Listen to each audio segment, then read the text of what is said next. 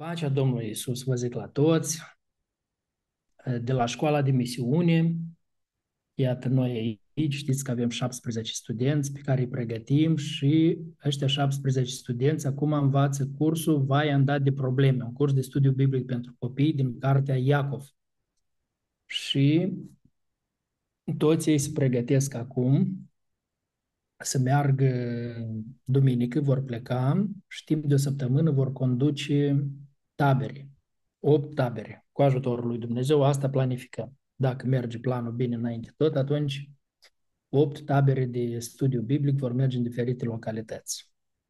Așa că la urmă o să doresc să ne rugăm și pentru ei. Uh, tot săptămâna asta, luni și marți, am avut o ședință foarte bună cu echipa English for a New Life, echipa de profesori de limbă engleză, am avut o ședință strategică unde am discutat, am făcut o analiză a lucrării noastre, planuri, planuri pentru viitor și iată cu echipa asta tot așa planificăm 13 tabere. Să fie majoritatea din ele în perioada 17-22 iulie. Dar cu echipa de la engleză am completat împreună toată lecția din manual am studiat-o aici și au fost foarte interesante discuțiile noastre în timp ce completam lecția. Și cred că o să avem discuții și mai interesante azi aici, când venim toți cu rezultatul la ceea ce am studiat. Dar, pentru început, vreau să vă pun așa o întrebare. Iată, ce fapte frumoase, lucrări frumoase așa de credință ați văzut voi săptămâna asta de la oamenii care sunt în jurul vostru și care evident că faptele lor de credință sunt alimentate din Cuvântul lui Dumnezeu. S-ar putea unele lucruri totdeauna să le facă, dar nu le-ați observat așa, dacă te în jur, te, te bucură lucrările astea când le vezi. Care sunt astea? Aveți ceva, niște mărturii de la ceea ce ați observat, credința, frumusețea credinței pe care ați văzut-o pe parcursul săptămânii și ați văzut-o în jur, în jur, la oamenii pe care îi cunoașteți. Păi, nu-i cunoașteți, dar cum i-ați cunoscut? Ce mărturii aveți în, în sensul ăsta? Astăzi o trebuie să vin pe jos de la policlinic și m-am întâlnit cu o vecină care este creștină și vine, merge la altă biserică în oraș și am întrebat unde s-au pornit, care cinci copii și s-au pornit cu toți undeva. Și au spus că ea și cumnata ei s-au gândit să facă așa o lucrare. Um, ele au adunat hainele bune pe care le aveau ele și care nu le mai purtau, dar vreau să le dăruiască cuiva și au anunțat uh, public într-un grup din Durlești că vor să le Uh, dăruiască și cine are nevoie să vină acasă la ele și să-și aleagă, pentru că sunt multe și de maturi și de copii, de băieți, de fetițe și ele s-au gândit să facă din um, gestul acesta un, uh, o, o metodă de evangelizare, ca femeile, de obicei femeile vin, au nevoie pentru copilașilor, haine, diferite obiecte, și s-au gândit mm. să facă așa o evangelizare ca toate femeile care vor veni să-și aleagă haine pentru familia lor să le vestească Evanghelia și am lăudat-o, zic că foarte interesant v-ați gândit și omul acela reușește să mai schimbe o vorbă, că el nu e în grabă și chiar uh, am lăudat-o pentru um, inițiativa asta foarte interesantă. Mm-hmm. Și de dovadă de credință, că nu s-au rușinat, au avut îndrăzneala, s-au gândit să aranjeze toate lucrurile din timp uh, și m-am bucurat mult de râvna asta lor. Foarte frumos. Eu personal, săptămâna asta am fost încurajată de credința copiilor mei. Dar de ce o spun? Pentru că pentru mine a fost o mărturie așa și o încurajare. Ele acum sunt elevi la școala Timotei și cumva când sunt în spațiul ăsta, de, în, în, în timpul ăsta când sunt la sesiune, ca și noi toți, cumva se activează mult mai mult dorința de a face evangelizare, curajul, cumva toți împreună, mărturile unul altul. Deci schimbarea se vede pe loc, nu, nu trebuie să dureze tare, tare mult. Și iată una din temele de casă care le-au fost date pentru weekend era să fac o lecție cu alte cinci persoane, așa cum se dă de obicei, fie la școala Timotei, fie la sesiuni. Și noi aveam trei fete, respectiv trebuia 15 oameni de găsit și asta plus minus nu e așa de ușor din punctul meu de vedere. Și de asta am fost foarte tare încurajată când am avut curajul să iasă pe stadion, în curtea unde noi locuim și au propus la copilașii de acolo și fetițele, de fapt, foarte bucuroase au fost și au zis că da, noi ducem să invităm și băieți care joacă fotbal, dar fotbal joacă mulți. Și așa, el povesteau tare încântate cum a reușit să treacă bariera asta, faptul ăsta de curaj, cum a reușit să predea și băieți ascultau și scriau care pe burte, care pe coate, care pe jos, care pe scaune și așa plăcut tare încurajarea asta și sunt recunoscătoare pentru ceea ce se face la școala Timotei și pentru că îi pun într-un context în care nu este neapărat totdeauna posibilitatea în viața de zi cu zi, de acolo le formează gândirea de misionar, de om curajos pentru Evanghelie, care să trăiască, să gândească tot timpul care sunt prilejele de vestirea cuvântului. Și acum mult mai liber o fac, și în transportul public, și pe stradă, și peste tot. Și pentru mine a fost o încurajare foarte mare. Foarte frumos, foarte frumos. Uh, eu vreau să povestesc, dar nu, nu este vorba de mine, din păcate, uh-huh. dar copiii unei uh, prietene și surori în Domnul foarte bună, dar a mea, care chiar mi este ca un fel de mamă, deși nu este mult mai mare decât mine, dar îl urmează pe Domnul de mult mai mulți ani. Și uh, în anul acesta, la noi aici în România, s-a făcut la școală, a fost școala altfel, și mm, copiii au putut să mai uh, facă și ei câte ceva în școală, să vină cu idei. Și copiii ei și încă vreo doi sau trei verișori de-ai mei au mers la ei la școală și în clasă au cântat cu instrumentele, care cu chitara, care cu aorga, care avea, uh, cântări, cânt, uh, cânt, imnuri creștine. Și au rămas foarte impresionați și am văzut că și uh, diriginta Uh, filma acolo în clasă, îi filma pe copii să-i vadă.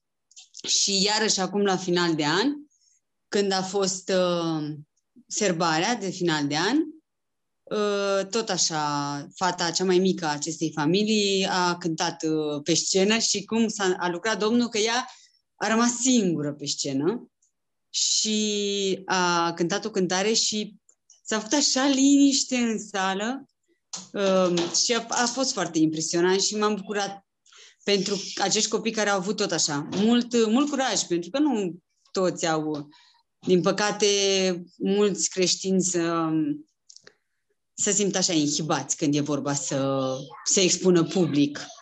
Uh, dar ei nu, foarte, foarte naturali și a fost o, o învățătură pentru mine ca părinte să, să-mi învăț copiii așa, că noi nu avem de ce să să ne fie rușine. În contră, noi suntem fiii lui Dumnezeu. De ce să ne... Adică lor ar trebui să le fie rușine, celorlalți. Dar uh, e, e, e, a fost inspirator pentru mine. Foarte frumos. Bine, Sfântul. Acum uh, am studiat acasă lecția 2, capitolele 16 și 17. Sunt mai multe subiecte aici, un subiect este cine este Domnul Isus și faptul că El este Fiul lui Dumnezeu, Hristosul. Dar eu vă invit să urmărim în capitolele astea un alt gând la lecția noastră. Noi vom trece prin capitole în întregime, vom discuta lecția, dar vreau să urmărim un lucru. Iată, Domnul Isus le-a spus ucenicilor, păziți-vă de aluatul fariseilor și cărturarilor. Și apoi tot Domnul, ucenicii au înțeles. Domnul Iisus a doua oară o, o repetat asta. Păziți-vă de aluatul ăsta. Și ei au înțeles că aluatul este învățătura cărturarilor și a fariseilor. Este un avertisment serios, foarte serios de la Domnul Isus. Domnul Isus le dă ucenicilor care merg totdeauna cu el, el le spune, păziți-vă de aluatul ăsta. învățătură periculoasă care afectează gândirea rău și nu-i face bine omul, îi face rău omului. Iată în lecția noastră, vă propun asta să urmăriți. Și așa și vom intitula lecția. Păziți-vă de aluatul fariseilor și cărturarilor. Păziți-vă de aluatul cărturarilor și fariseilor și uh, facem un tabel. Un tabel din două colonițe. Și în timp ce vom discuta lecția, uneori nu e nimic despre farisei și cărturari. Dacă nu e nimic, nu e nimic. Pur și simplu noi discutăm subiectul care e acolo. Dar acolo unde va fi ceva despre cărturari și farisei, vom încerca două lucruri să urmărim. În prima coloniță vrem să vedem cum se manifestă aluatul fariseilor și cărturarilor. Cum se manifestă învățătura asta a lor? Cum se manifestă în ceea ce spun, în ceea ce fac? Cum se manifestă? Și a doua coloniță, cum trebuie să ne păzim? Ce înțelegem din tot asta? Cum trebuie să ne păzim de, de aluatul ăsta? Și din tot ceea ce vom vedea, vom avea mai multe texte acolo, vom încerca să înțelegem cum, cum în mod practic să ne, să ne păzim. Gata, puteți deschide manualul, vom merge în manual, urmăriți, să aveți uh, textul biblic în față și vom urmări. Primul text care este aici este de la versetul 1 până la 5. Cum l-ați intitulat paragraful ăsta? Farisei vin să ispitească pe Iisus cerându-i un semn. Uh-huh. Vreau să vă atrag atenția. Ce fel de semn îi cerei? Din cer. Din cer. Dar de ce credeți că ei au venit să-i cear d- după ce? Ce a fost mai înainte? Capitolul 15. Ce s-a întâmplat în capitolul 15? 15, 14, ce a fost acolo? Uh, au fost minuni, mulțirea pâinilor. O, mulțirea pâinilor au văzut-o toți. Asta o minune nemaipomenită, nu? Deci cum după minunea asta vei să ceri, dar fiți atenți, de acum e ce fel de... Deci din punctul lor de vedere, mulțirea pâinilor, ce fel de semn a fost asta? De pe pământ. De pe pământ? De pe pământ. Mai vor un semn din cer. Care era scopul când au cerut care era scopul când au cerut uh, semnul ăsta? Ca să le spitească pe Domnul Iisus. Ca să le spitească. Și când zicem ca să le spitească, ce credeți? Ce a fost în mintea lor? Cum s-a manifestat aluatul lor aici? Cum s-a manifestat aluatul ăsta? Să discrediteze toată lucrarea Domnului Isus, tot ce s-a făcut până acum, autoritatea lui și ceea ce credeau oamenii despre el la momentul acela. Deci ei cer provo- îi dau provocarea asta lui Isus, nu cu scop de a cunoaște mai bine, nu asta urmăresc. Ei o dau cu scop de a-l descredita. Deci în speranța că el nu va putea face un semn din cer și dacă nu face un semn din cer, atunci înseamnă că nu ești tu Hristos, nu ești tu Fiul lui Dumnezeu și, și uite, au ei un argument. Da, și posibil, dacă îl făcea, puteau să caute altceva deja. Alt, de acum altceva aveau să caute. Deci cum se manifestă aluatul fariseilor aici? Nu recunosc învățătura Domnului Isus și autoritatea Lui. Cine este Domnul Isus? Nu recunosc învățătura Lui, nu recunosc autoritatea Lui, nu recunosc cine este și nici nu vor să, nici nu, nu vor, nu urmăresc asta. Este, vedeți aici o dorință sinceră de a cunoaște, de a înțelege cine este El. Dar dacă El este Hristos, hai să zicem că nu credeau de plin, dar dacă, măcar o dorință sinceră de a cunoaște. Se vede aici o dorință sinceră de a cunoaște? Nu. Categoric nu. Oamenii ăștia cred că ei le știu absolut pe toate și provocarea asta care o dau Domnului Isus nu o dau cu scopul de a înțelege mai mult despre El, de a-L cunoaște pe El, o dau cu scop de a-L discredita pe El ca să le iasă lor bine la socoteală.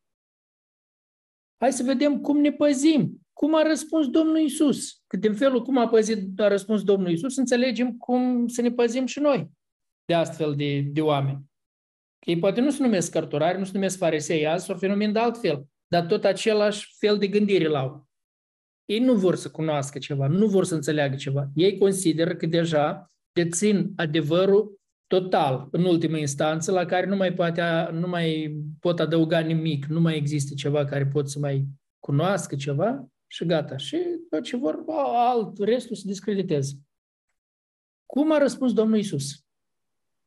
Le-a spus că sunt fățarnici. Uh-huh. I-a spus, le-a Eu spus, confruntat direct, da? da, eu confruntat direct, dar cu ce cuvinte, neam, văclean, cu curvar, căutat semne. Dar le-a spus, nu veți avea un alt semn decât semnul prorocului Iona. A, Pentru deci că un ești- fel nu, nu joacă jocul lor, da? Nu, nu, nu, pentru că dacă zici că ești fariseu, uite-te că tu ai, știi despre ce vorbesc eu. Uh-huh. Deci eu confruntat direct. Eu confruntat direct. Eu confruntat, le-au spus direct, pe față. Cine sunt? Voi voi sunteți niște fățarnici. Neam vecleași fățarnici, zice fățarnici. Exact. Păi, fața cerului o puteți cunoaște, o știți când e așa, ziceți ce o să fie, dar semnele vremurilor nu le cunoașteți? Ei chiar nu cunoșteau nimic despre ăștia, erau carturare și farisei, nu știau Tocmai de nimic. asta, că le-a spus despre Iona, ei cunoșteau despre Iona. Sau cel puțin trebuiau, teoretic, să cunoască. De fapt, oamenii ăștia ignorau ceea ce știau bine din Scripturi, Mhm. ignorau. ceea ce era clar în Scripturi, ignorau. Să-i dea o altă înfățișare la lucrurile cele care le sunt foarte clare din Scripturi. Nu vă amintiți când au venit atunci și au întrebat uh, magii unde s-a născut Hristos? Unde... Eu le-am spus deodată, în Betleem, în to- toate lucrurile, ei le știau. Deci mai multe informații decât ei nimeni nu deținea. Dar ignorau asta. Ignorau lucrurile astea. Lucruri foarte clare, lucruri cunoscute de ei, le ignorau. Și le arată, zice, voi semnele vremurilor nu le cunoașteți. Întrebarea ai pus așa, în care voi le cunoașteți, voi cunoașteți semnele vremurilor, voi înțelegeți foarte bine cu cine vorbiți. Dar nu vreți să, să primiți lucrul ăsta. Și alt lucru care îl învățăm de la Domnul Isus, cum să ne purtăm cu oamenii ăștia, nu joci jocul lor. Că ei spune, cer provocarea asta, dar pentru ce să le dai? Ca ei pe urmă să ceară altceva. A, nu, nu, nu, altceva, nu, nu, altceva. Vă amintiți cum tot ăștia vorbeau cu omul de, cât, de 38 de ani care a fost vindecat sau orbul acela de naștere când a fost vindecat. Vă amintiți? Și când îl întreba, hai, hai spune din nou, cum, cum ai fost vindecat? Dar v-am spus odată, zice, nu, nu, nu, nu, nu, tu ești, nu știi, tu ești născut în păcat nimic. Ia mai zi odată. După toate, la urmă, zice, noi știm că omul ăsta este un păcătos. Noi știm, gata, noi știm. Ei au pus cruci, ei știu toate, ei deja le știu toate, nu mai este nimic ca să mai... Deci oameni care nu au un cuget curat, nu au inima deschisă la, un, la adevărul lui Dumnezeu deloc. Deci nu joacă jocul lor nicicum. Hai să mergem mai departe. De la 5 la 12. Cum ați spus titlul?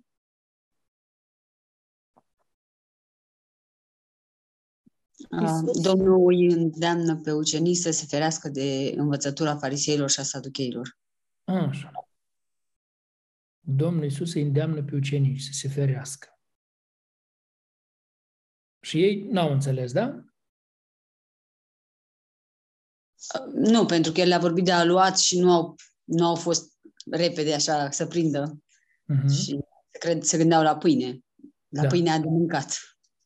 Dar nu asta au avut în vedere Domnul Isus. Deci Domnul Isus le-a spus să se ferească de învățătura asta. De ce credeți că Domnul Isus le-a spus să se ferească? Pentru că este foarte contaminantă, face Foarte rău. Acum, chiar acum înainte de a începe lecția, am înregistrat un video, o să iasă la ora 9, în care le adresez la oamenii ăștia și din piatra și de acolo le adresez întrebare. Eu nu știu, numai eu am observat asta sau mai observat cineva. Oamenii care sunt râvnitori ai credinței ortodoxe, sunt foarte răutăcioși. Numai eu am observat asta. De ce așa? Iată, când la gura căinarului, toți acei care au venit, ei cu foarte multă răutate și pe ei nu interesează argumentele. Argumentele lor sunt numai ofense, înjurături, uh, nu, nu pot vorbi cu, cu argumente. Să dea niște argumente. Bat jocuri, am văzut. Bat jocuri. De- de- Vă, pe ei nici nu interesează, nu interesează discuția despre ceea ce este acolo, să, care era învinuirea, ce au făcut rău oamenii ăștia. Orice bine care era, ei îl interpretau ca și rău, nimic. Și pur și simplu nu vor să audă, nimic. Aici, la Piatra, exact același lucru. În comentarii pe YouTube, exact același lucru. Uitați, deodată, dacă o mesaj, el nu mai decât, nu, nu poate să fie unul sincer, să întrebe, dă-mi un argument, să vorbești cu respect, vorbești cu respect cu celălalt, că așa e Duhul Evangheliei, este un duh de dragoste, un duh de blândețe, un duh de îngăduință. Dar el nu este așa. Și înseamnă de undeva se contaminează oamenii, așa. De unde se contaminează ei? De ce ei devin așa? Și Domnul Iisus a spus, feriți-vă că e foarte periculos învățătura asta. Ea contaminează tare. Da, noi am avut niște texte aici, iată la pagina 16. Am avut niște texte în care i-am studiat pe farisei și cărturari. Hai să vedem din textele astea, că de aici o să scoatem multe informații pentru tabelul nostru. Din Marcu 7, de la versetul 3 până la 8. Ce am învățat? Cum se manifestă luatul lor? Cum se manifestă învățătura lor? Ei păstrau datina bătrânilor, dar uh, ei cinsteau pe Dumnezeu doar cu buzele, dar inima lor era departe de lor. Deci înseamnă că la învățătura asta ei păstrează datina bătrânilor. Și noi nu ne gândim că nu e nimic complicat, dar oare nu datina asta bătrânilor strică mintea așa? Oare nu asta? Și păstrează datina bătrânilor, dar ce mai spune acolo? Datina bătrânilor, dar ce mai fac încă? Un foarte mare accent pe spălarea mâinilor, adică mm. cu mare băgare de seamă. Și spune că ei îl cinstesc cu buzele, dar cu inima sunt departe de Dumnezeu și dau învățături care nu sunt decât porunci omenești, nici datina bătrânilor. Iarăși da. spălarea ulcioarelor, paharilor, lucruri care... Da, care aici... sunt exterioare. Care sunt exterioare lucrurile și nu sunt de așa mare importanță, da? Și lasă porunca lui Dumnezeu. Asta e cel mai rău. Lasă porunca lui Dumnezeu la o parte. Ei nu zic că o lasă. Ei zic că e tot ok. Ei zic că invers, cu toate datele astea, ei fac porunca lui Dumnezeu mai clară, mai ușor de aplicat, mai ușor de urmărit, mai... Ei așa explică, dar de fapt nu, Domnul Iisus spune nu, nu, nu, cu toate poruncile, cu toate datele astea omenești, porunca lui Dumnezeu este stricată. Esența poruncii lui Dumnezeu este dragostea poruncile lui Dumnezeu te învață dragoste, te manifestă în dragoste. Dar, iată, la celelalte, nu dragostea, nu invers, omul uite de dragoste. Ce altceva încă este? Ia, da, ia gândiți bine. De ce ei când vin de la piață și spală hainele, când fac așa și spală, totdeauna spală, tot, cu, tot, cu spălatul ăsta, ce, ce scoate în evidență? Spălatul ăsta. De ce fac spălăturile astea? Că nu-i de igienă. Să nu se spurce. Să nu se spurce de la cine? De la oamenii care au interacționat. Deci cum îi tratează pe toți restul în jur? Necurați. Necurați, spurcați. Toți restul în jur sunt necurați, toți sunt spurcați. Oricine nu se încadrează în standardele puse de ei, sunt necurați, sunt... Da, nu, nu, nu-i văd, nu-i văd oamenii ca și valoare. Da? Din textul ăsta am putea pune ceva cum să ne păzim de oamenii ăștia? Cum să ne păzim de învățătura asta? Iar cum, ce facem la obiceiurile pe care începem să le păstrăm, fie și în comunitatea evanghelică pot să fie obiceiuri care apoi să duc la niște legi care să ignore, să scoată omul din formulă. Și atunci, pe, pe baza la legile astea, să nu se mai parte cu dragostea pe care a arătat-o Domnul Isus. Da, da, foarte corect. În comunitățile evanghelice se poate întâmpla așa. Comunitățile evanghelice se poate întâmpla așa când... Mie cineva săptămâna asta mi-a pus întrebarea dacă poți asculta din cuvântul Domnului pe internet și dacă îi fi atât sigur că și ei și-ți spune, e adevărat. Eu am zis că pentru asta avem Biblia și trebuie să cercetăm. Când cineva vorbește, exact, chiar și în comunitatea evanghelică. Atunci când cineva vorbește, trebuie de cercetat din Biblie, dacă și ei își spune, e adevărat. Corect. Și toate lucrurile trebuie verificate. Bine. Toate lucrurile trebuie verificate bine. Mm-hmm. Bun, dar încă cum mai trebuie să ne păzim? Nu știu dacă vedeți în toate cazurile, Domnul Iisus demască lucrurile astea, nu, nu închide ochii la ele. Lucrurile astea sunt periculoase și ele sunt demascate. Spune, lucrurile astea sunt foarte periculoase. Le confruntă. Le confruntă. Ele sunt confruntate. El totdeauna le confruntă. Nu le lasă așa. Cu uneori parcă ai impresia că îi provoacă. Special îi provoacă. Luca 18, de la 9 la 14. Ce ați văzut acolo? Pe pilda aceea cu vameșul și fariseu. Da? Ce vedem acolo despre învățătura asta? a fariseilor. Ce este în învățătura asta a fariseilor de care trebuie să ne păzim? Noi trebuie să ne păzim de lucrul ăsta. Fac totul de ochii lumii. Nu fac uh, ca să fie plăcuți în fața lui Dumnezeu, dar ca să fie plăcuți oamenilor. Întotdeauna fățărnicie în față. Acolo, Toți cred că sunt... Uh, tare. Acolo poate nu așa tare ies în evidență asta, acolo altceva ies în evidență. Că el a intrat în templu și el nu el se vede vorbea în sine însuși. El tocmai ce vorbea în sine însuși arăta gândirea lui, formată de, de aluatul ăsta fariseilor. El a scos în interior cum funcționează aluatul fariseilor. Ei se văd neprihăniți și pe da. ceilalți îi văd păcătoși. Disprețuiesc pe ceilalți, da? Se văd neprihăniți în ochii lor și disprețuiesc pe ceilalți. Dar de ce se văd neprihăniți în ochii lor? Pentru că așa au fost învățați că toate lucrurile astea care le țin îți aduc neprihănire. Pentru că ceea ce făceau ei era destul de complicat și greu. Cu zeciala care o prezent aici, cu postul ăsta de două ori pe săptămână. Deci sunt într-adevăr lucruri firești foarte grele de făcut în mare parte. Și așa au fost învățați că, iată, ținându-le pe ele bine, tu ai o formă de neprihănire care te pune mai presus de toți ceilalți și este unica cale adevărată. Propovădeau, cred, între ei un fel de meritocrație, nu? Adică noi merităm să, să fim cumva binecuvântați de Dumnezeu, să, pentru că noi facem toate lucrurile, iar ceilalți oameni nu le fac și atunci nu merită nimic. El acolo vorbea cu sine, se ruga, deci în sinea lui el se ruga, Doamne, îți mulțumesc, nu sunt ca ceilalți oameni, răpăreți, curvari și așa mai departe, nici măcar ca oameni și ăsta.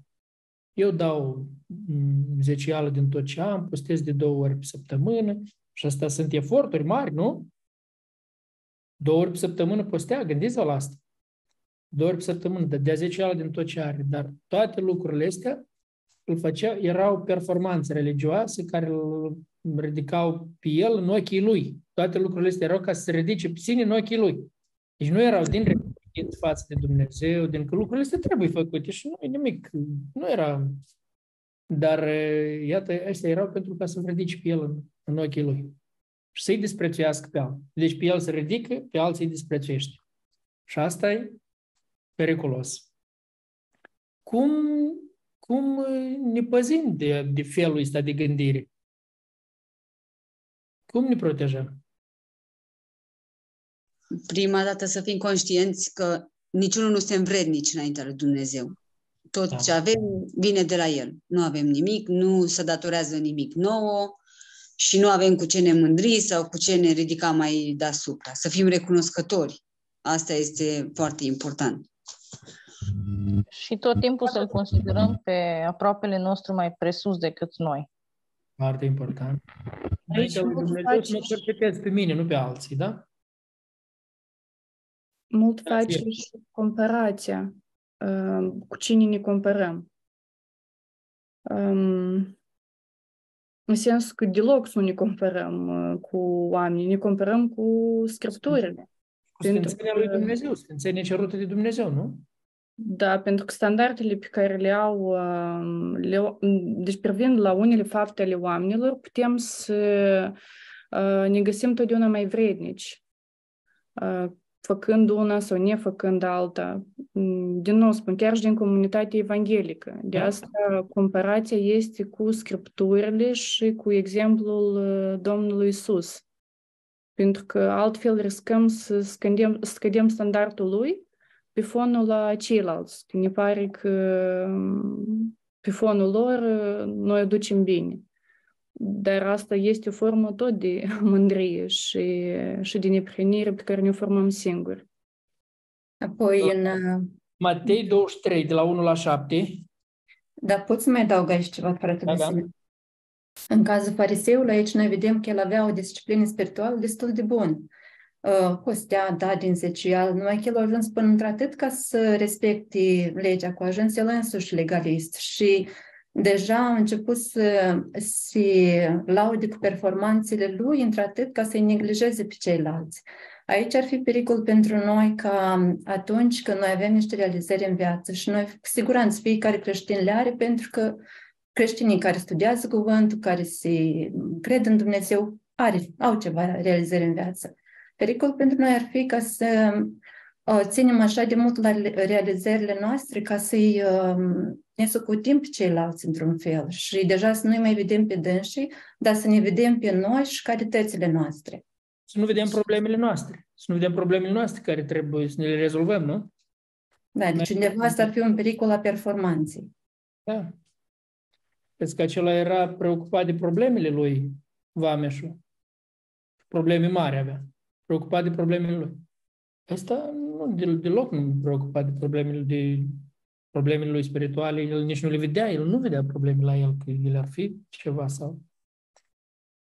Da, de la Matei 23, de la 1 la 7. Ce ați văzut acolo? Despre felul ăsta de gândire, aluatul ăsta, învățătura asta, cum se manifestă învățătura asta a fariseilor și a cărturarilor? Zic, dar nu fac. Legau sarcini grele care oamenii nu le puteau îndeplini, dar singuri tot nu făceau ceea ce spuneau. Și nici cu degetul, da? Da. Făceau fapte numai ca să fie văzuți de alții.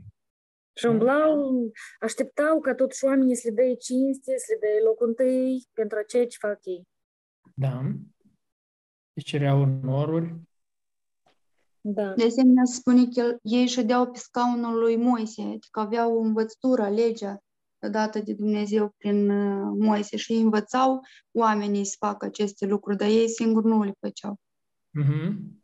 Așa este. Deci stăteau pe scaun și acolo când spune că faceți ce vă spun ei, pentru că ei ce înseamnă ceea ce vorbeau de Moise, că tot Domnul Iisus pe urmă a spus alte lucruri nu faceți care le zic ei, că învață lucruri brele și au dat exemple concrete acolo când ei spuneau că nu-și ajutau părinții. Ei spuneau nu-ți ajuta părinții, dă banii aceia la, la templu, dar nu-ți ajuta părinții. Mm-hmm. Bine, altceva, ce mai vedem aici? Cum se manifestă aluatul ăsta? Că le place ca oamenii să le facă lor plecăciuni prin piețe și să zică rabi, adică învățătorule. Până la urmă, slavă omenească. Aură, da? Da. Atunci, cum ne apărăm de aluatul ăsta? Potrivit cu pasajul ăsta, capitolul 23 din Matei. Cum? Cum ne păzim de aluatul ăsta, de învățătura asta? Ce trebuie să facem? Acolo dă chiar niște îndemnuri concrete.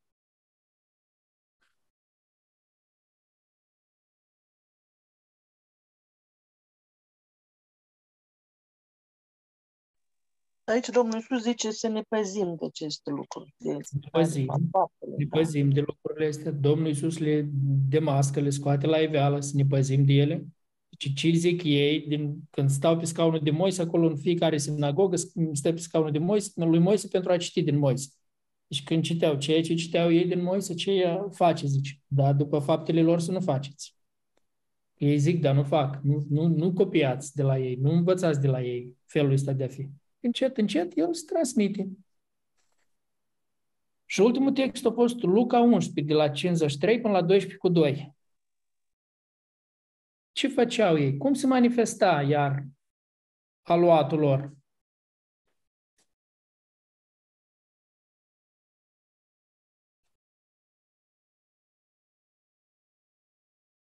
Ei căutau ca să prindă pe vorbă din uh, gura Domnului Iisus ca să-l poată învilui. De fapt, până la urmă, căutau să-l omoare, nu? Foarte rele intenții, mărși avea intenții în inimă. Înăuntru foarte mărși avea intenții, dar la suprafață nu, la suprafață altceva dădea. Toată religia era de fațadă. Toată purtarea, tot ce era de fațadă, ca să arate foarte tare preocupați de fațadă, ce arată, ce arată la exterior. Dar înăuntru, întâmplător, în alt loc Domnul Iisus le-a spus morminte văruite, dar înăuntru pline de oase și de, de, de, de coituri. Așa era înăuntru. Și aici e numit fățarnic. Faptul că ei întrebau, de fapt arătau de parcă ei ar vrea să cunoască multe lucruri. Uh-huh. Parcă mă interesează și asta, și asta, și asta, multe lucruri, dar de fapt căutau să-l învinuiască, să-l prindă măcar undeva. Deci toate, este, toate întrebările astea erau pentru a căuta să-l prindă pe Domnul Isus, să-l învinuiască pe Domnul Isus, să-l omoare pe Domnul Isus. Și așa să mă gândesc, dacă totuși te gândești, sunt oameni care vin mulți în viață și pericolul e că tu motivul de care vii să înveți, ca să te duci să învinuiești pe altul sau înveți pentru ca tu să te schimbi. Hmm? Corect. Acum, ei au cerut un semn din cer de la Domnul Isus. Și Domnul Isus le-a spus, alt semn decât semnul lui Iona nu vi se va da. Deci ăla va fi un semn din, din cer, da? Că ei au cerut un semn din cer, nu pur și simplu un cer, un semn, să acolo să urmăriți bine. Nu pur și simplu un semn oarecare, că semne au văzut. Ei au cerut un semn din cer. Domnul Iisus, altul decât semnul prorocului Iona, nu vi se va da. În ce constă semnul prorocului Iona? Ce ați înțeles din lecții?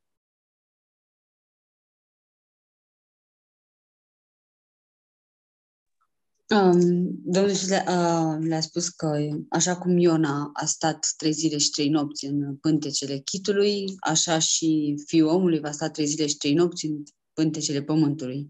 Deci urma moartea și învierea lui. Și ei asta măcar ar fi trebuit să o vadă sau să ia seama.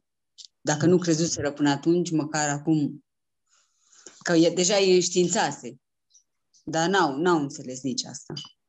Și apoi vă amintiți, când a înviat Domnul Isus Hristos, oare nu ei au plătit soldații când au venit soldații și le-au spus că au fost învieri. Tot ei au fost acei care i-au dat bani, au dat bani soldaților ca să spună o minciună la toți și nici, nici așa, n-au primit nimic, absolut nimic. Au, au căutat să răspândească o, lumină, o, o minciună în întreaga lume că Domnul Isus nu a înviat. Toate chiar au, aveau toate argumentele, toate argumentele le aveau că Domnul Isus a înviat. Nu, nici semnul ăsta pentru ei nu însemna nimic. Deci, iată, când au primit semnul din cer, nu însemna ceva semnul din cer pentru ei. Nu, nu există pentru ei nimic. Nu nimic. Ei sunt fixați pe lor și altceva nu interesează nimic. Iată, dacă vreți, fanatism religios. Ce înseamnă? Asta e definiție de fanatism religios. Nu-l interesează nimic, nu-l interesează argumentele. Argumentele la el nu mai contează nimic. Gata.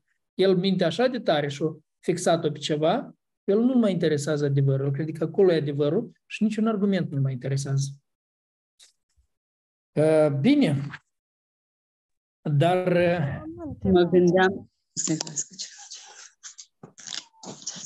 Uh, am o întrebare. Uh, credeți că sunt în, în, în lumea evanghelică uh, oameni care, deși nu uh, păstrea, nu au datina bătrânilor, dar au anumite uh,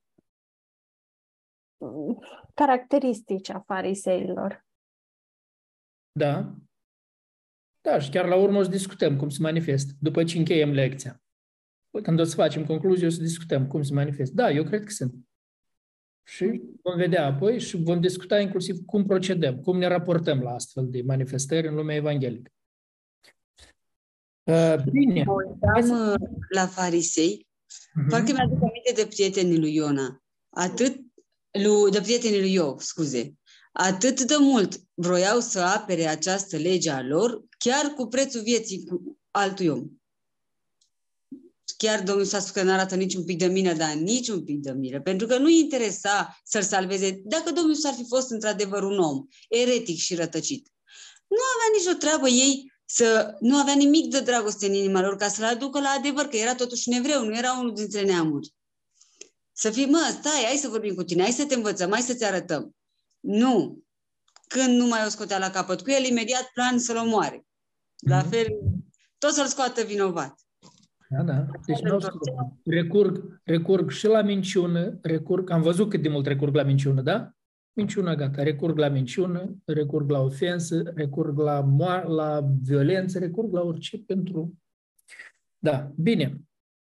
Uh, Matei 16, de la versetul 13 până la 20. Cum ați intitulat pasajul ăsta?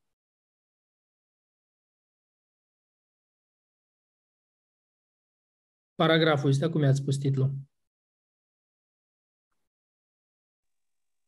Hristos, Fiul lui Dumnezeu, Dumnezeului celui viu.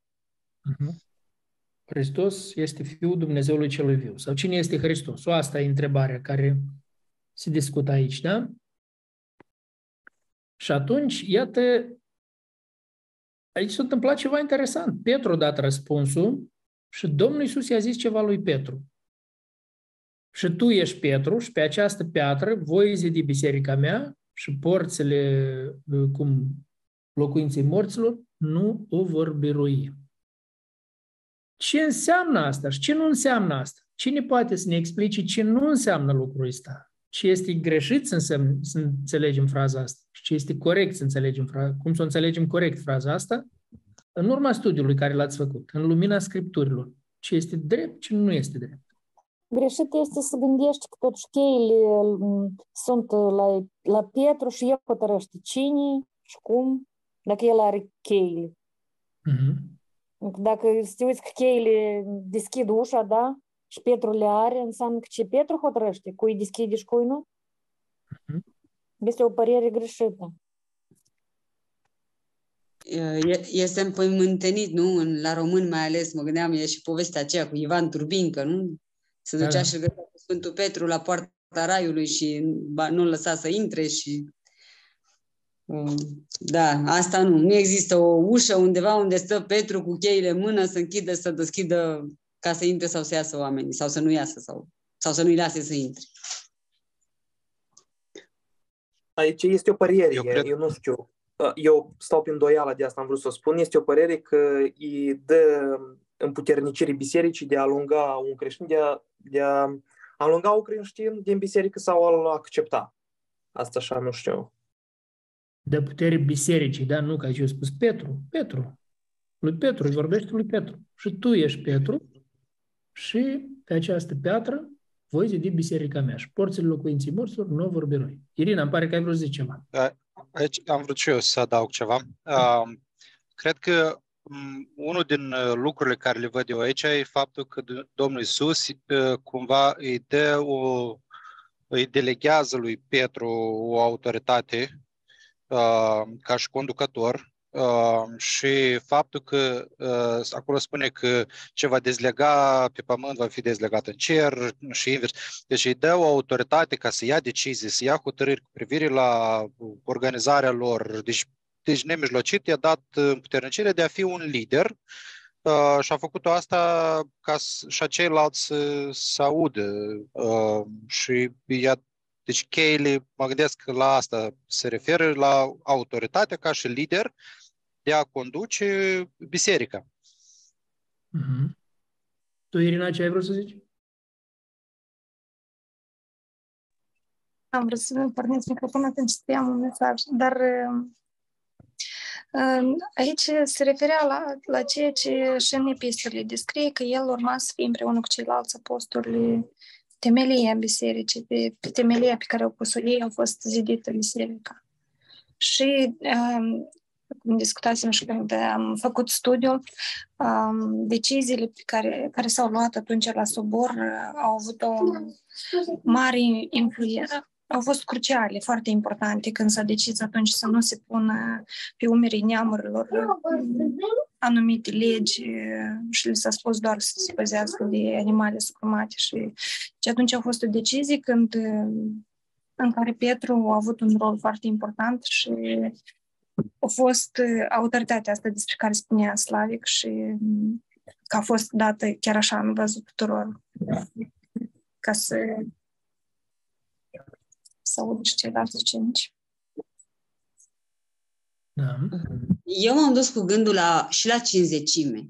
După ce a coborât Duhul Sfânt, Petru a fost cel care s-a ridicat și cumva a făcut inaugurarea bisericii, sau nu știu cum să spun. Pentru că el a vorbit în fața mulțimii și după aceea vorbeau și toți ceilalți, pentru că toți ceilalți vorbeau în, în, în limbi acolo și toți auzeau. Dar avem vorbirea lui Petru în faptele apostolilor. Și apoi cum s-au întors atâtea mii de oameni la Dumnezeu și a început lucrarea asta. Uh, vreau să dau și eu aici un cuvânt. Uh, tot uh, Domnul Isus Hristos îl întreabă pe Petru, îl întreabă Simone, fiul lui Iona, mă iubești? Da, Doamne, Tu știi că te iubesc. Paște oițele mele.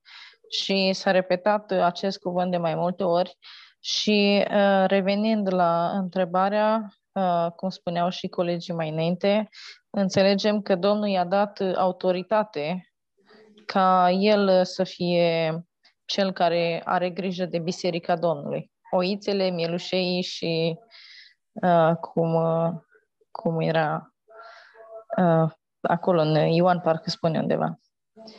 Da, da. Bun, dar ce legătura? Textul nostru am avut și Efeseni, capitolul da, în Efes, am avut și Efeseni, capitolul 2, versetele de la 19 la 22. Ce legătură are textul ăsta? În ce fel aruncă el lumina asupra frazei astea zise de Domnul Isus?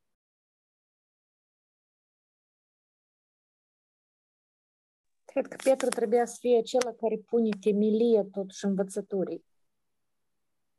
Asta este. Petru și ceilalți apostoli. Da, da. Temelia este învățătura apostolilor, apoi noi creștinii suntem pietrele vii, sidite pe această temelie, dar piatra din capul unghiului este Domnul Isus Hristos. El este cel care zidește biserica, având la... Iar biserica are la bază învățătura transmisă de apostoli, învățătura Domnului Isus, care este transmisă apoi de către apostoli. Așa, foarte bine. Dar în multe locuri, doar noi, noi știm din Scriptură că temelia este Domnul Isus. este Domnul Isus. Piatra din capul unghiului, aici în Efeseni spune. Păi la temelie, da. E bine. Nu, nu, nu contrazice una pe alta. Folosește o imagine, fie că folosește o imagine, dar aici spune că temelia bisericii este mm, învățătura apostolilor și a prorocilor. Vreau să spun o idee care am citit în comentarii. Da. Cred că cheile simbolizează accesul. Acolo am citit ideea că Pietru, ca și noi acum ucenicii, putem oferi accesul oamenilor în împărăția lui Dumnezeu prin vestirea Evangheliei. Așa, Evanghelia este cea care dă acces. Da. Asta Sau le închidem accesul când nu le spunem, nu le vorbim. Da. Dar pe momentul dacă ce vor lega și vor dezlega și va fi legat, parcă duce cu gândul la deciziile cele care s-au luat, le-au luat ei ca și apostoli atunci și într-adevăr așa au rămas, nu s-au mai schimbat după. Adică cum sunt încercări de erezii de a schimba. Dar s-au luat... Toți le-au luat împreună, toți apostolii le-au luat împreună deciziile celea, dar lui Petru i s-a dat un rol deosebit pentru că Dumnezeu l-a pus în niște circunstanțe diferite. Atunci la Iope, pe Petru l-a, l-a chemat, el a văzut vedenia aceea și pe el l-a chemat Corneliu. Petru a luat cu el alți șase evrei și a intrat în casă la Corneliu. Când a venit apoi de acum la Ierusalim și când s-a ajuns discuția mare la sobor și duceau discuția cum să procedeze. Trebuie neamurile să țină legea sau nu trebuie să o țină neamurile legea? Și cuvântul, ultimul cuvânt l-a spus Petru, nu? Vă amintiți? Petru s-a sculat și a zis, știți că nu cu multă vreme în urmă, Duhul Sfânt, Dumnezeu așa a rânduit că eu trebuia să intru în casa lui Corneliu. Și când am intrat, eu primit Duhul Sfânt ca și noi, așa că să nu mai punem o altă povară peste neamuri. Și lucrul ăsta a fost un lucru legat, dezlegat, numiți-l cum vreți, dar e clar, a fost luată o hotărâre la care Petru a jucat un rol important, nu? Dar rolul ăsta a fost contrar învățăturii Domnului Isus, contrar Petrii din capul unghiului? Nu, nu, nu a fost nimic contrar Petrii din capul unghiului.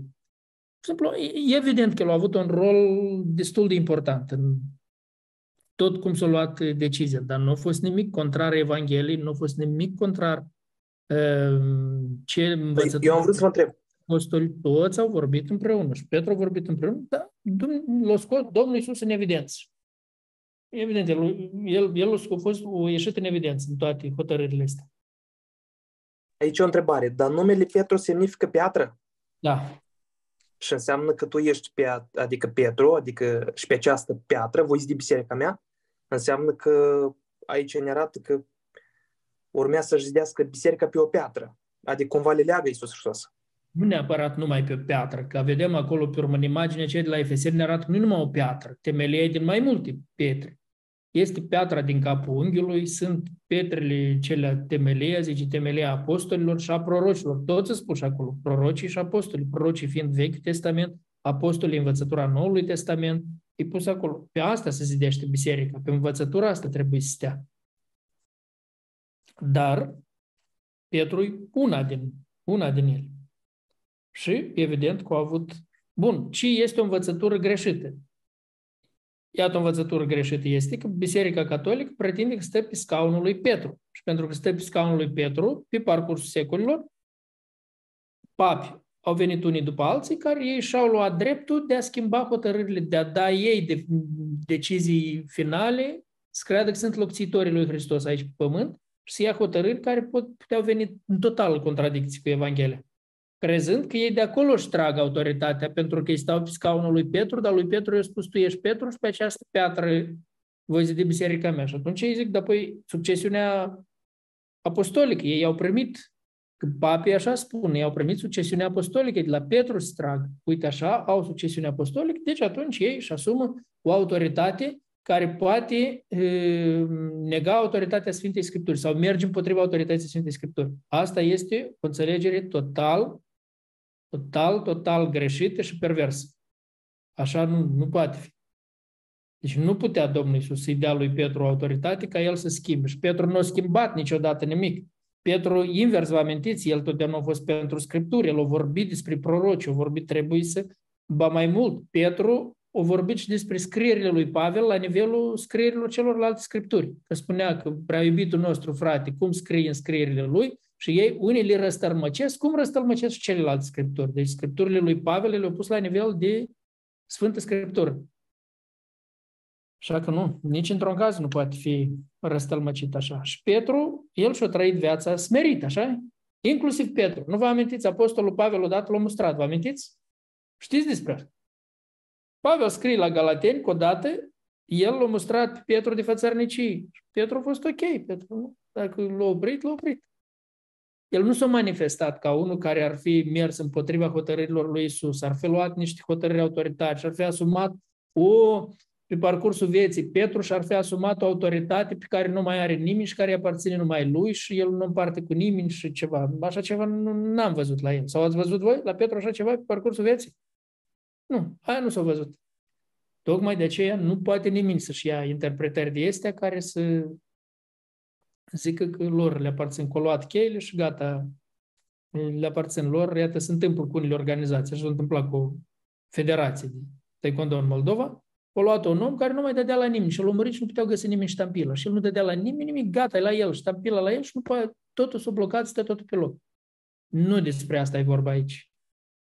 Nici de cum și Petru așa ceva nu a făcut. Petru nu a luat ștampila, ca să nu mai dea la nimeni și nimeni să nu mai poate face nimic. Nu, el nu a făcut așa ceva. Petru a fost om smerit. El, eu zis Domnul Iisus vorbele este, el a rămas smerit, el a slujit toată viața smerit, a mers bine înainte. De altfel, iată, tot, din tot ceea ce am văzut, vedem aici un contrast la aluatul cărturarilor și a fariseilor, nu? Cărturarii și farisei și-au asumat niște lucruri care nu le aparțin. Aici, Domnul i-a delegat o, o autoritate specială, vedem. Dar el a rămas smerit în, în, în autoritatea asta care a fost delegat, a rămas merit și a făcut lucrul Evangheliei frumos și a plecat frumos din lumea asta. Fără a, a face niciun fel de abuzuri. Nu a mers nicăieri. Iată un om care a rămas pe învățătura curată a Domnului Isus, pe învățătura Evangheliei și a trăit viața pe învățătura Evangheliei și oameni care au, au fost uh, infectați de aluatul. Nu întâmplător învățătura lor e comparat cu aluatul. Știți ce face aluatul? Ce e mai comparat aluatul în Biblie? Cu păcatul. Păcatul, vă amintiți când puțin a luat, ce face? Dospește toată foarte rapid, dospește toată plămădeala. De asta spăziți-vă de aluatul fariseilor, că aluatul ăsta foarte repede vă dospește, foarte repede dospește toată, toată societatea. Și vezi, dacă aluatul ăsta a fariseilor răspândește ură, dispreț, ura și disprețul rapid, rapid se răspândesc, îi cuprinde pe oameni rapid. Bun, mergem la Pasajul este de la 21 la 23. Ce vedem aici cu Petru?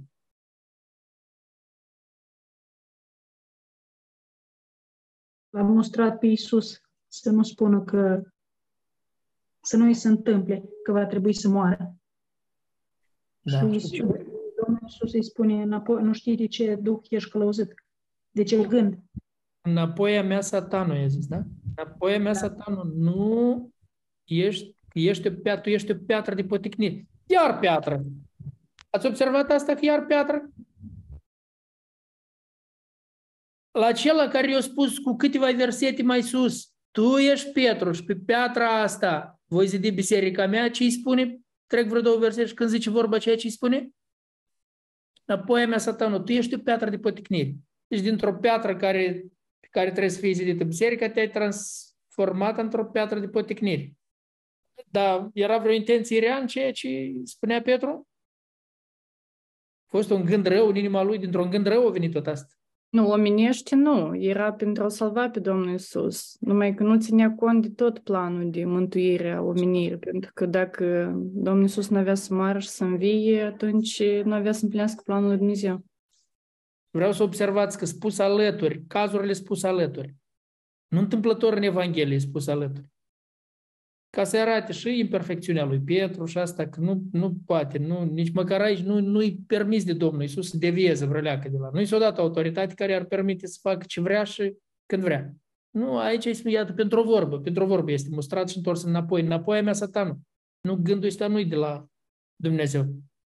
Da, pot spun și eu ceva? Petru, da. mă gândesc totuși el aici spune și, de fapt, singur Dumnezeu îi spune planul care trebuie să fie. El doar îi spune, eu trebuie să plec la Ierusalim, trebuie să pătimesc, să mor. De fapt, el îi spune planul lui Dumnezeu și aici Petru spune, nu, colește cumva planul ca să nu suferi, ca să nu...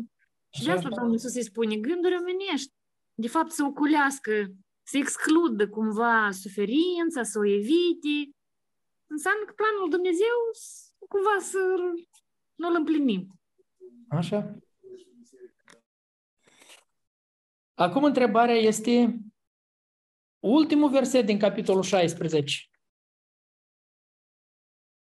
Când? Unde?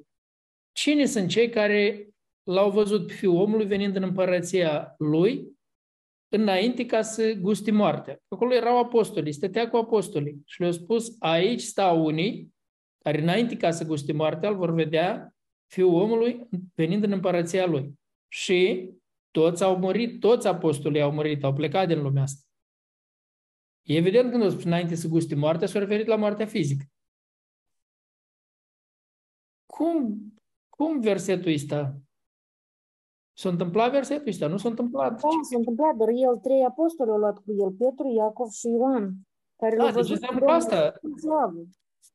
S-a întâmplat peste șase zile, da? Da de când o zis vorba. O zis vorba și peste șase zile s-a întâmplat. Dar de ce? De ce crezi că, de ce putem spune că ei l-au văzut pe Iisus venind în împărăția Lui?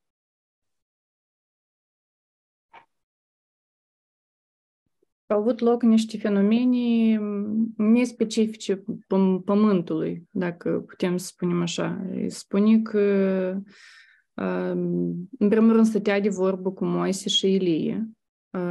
Ei, la etapa aceea, nu mai erau pe pământ, deci era vorba de oameni care nu, nu era fizic atunci. Pe urmă, și, de fapt, Moise și Ilie își reprezintă, iată, legat de lege, Moise reprezintă legea și Ilie este, reprezintă prorocii.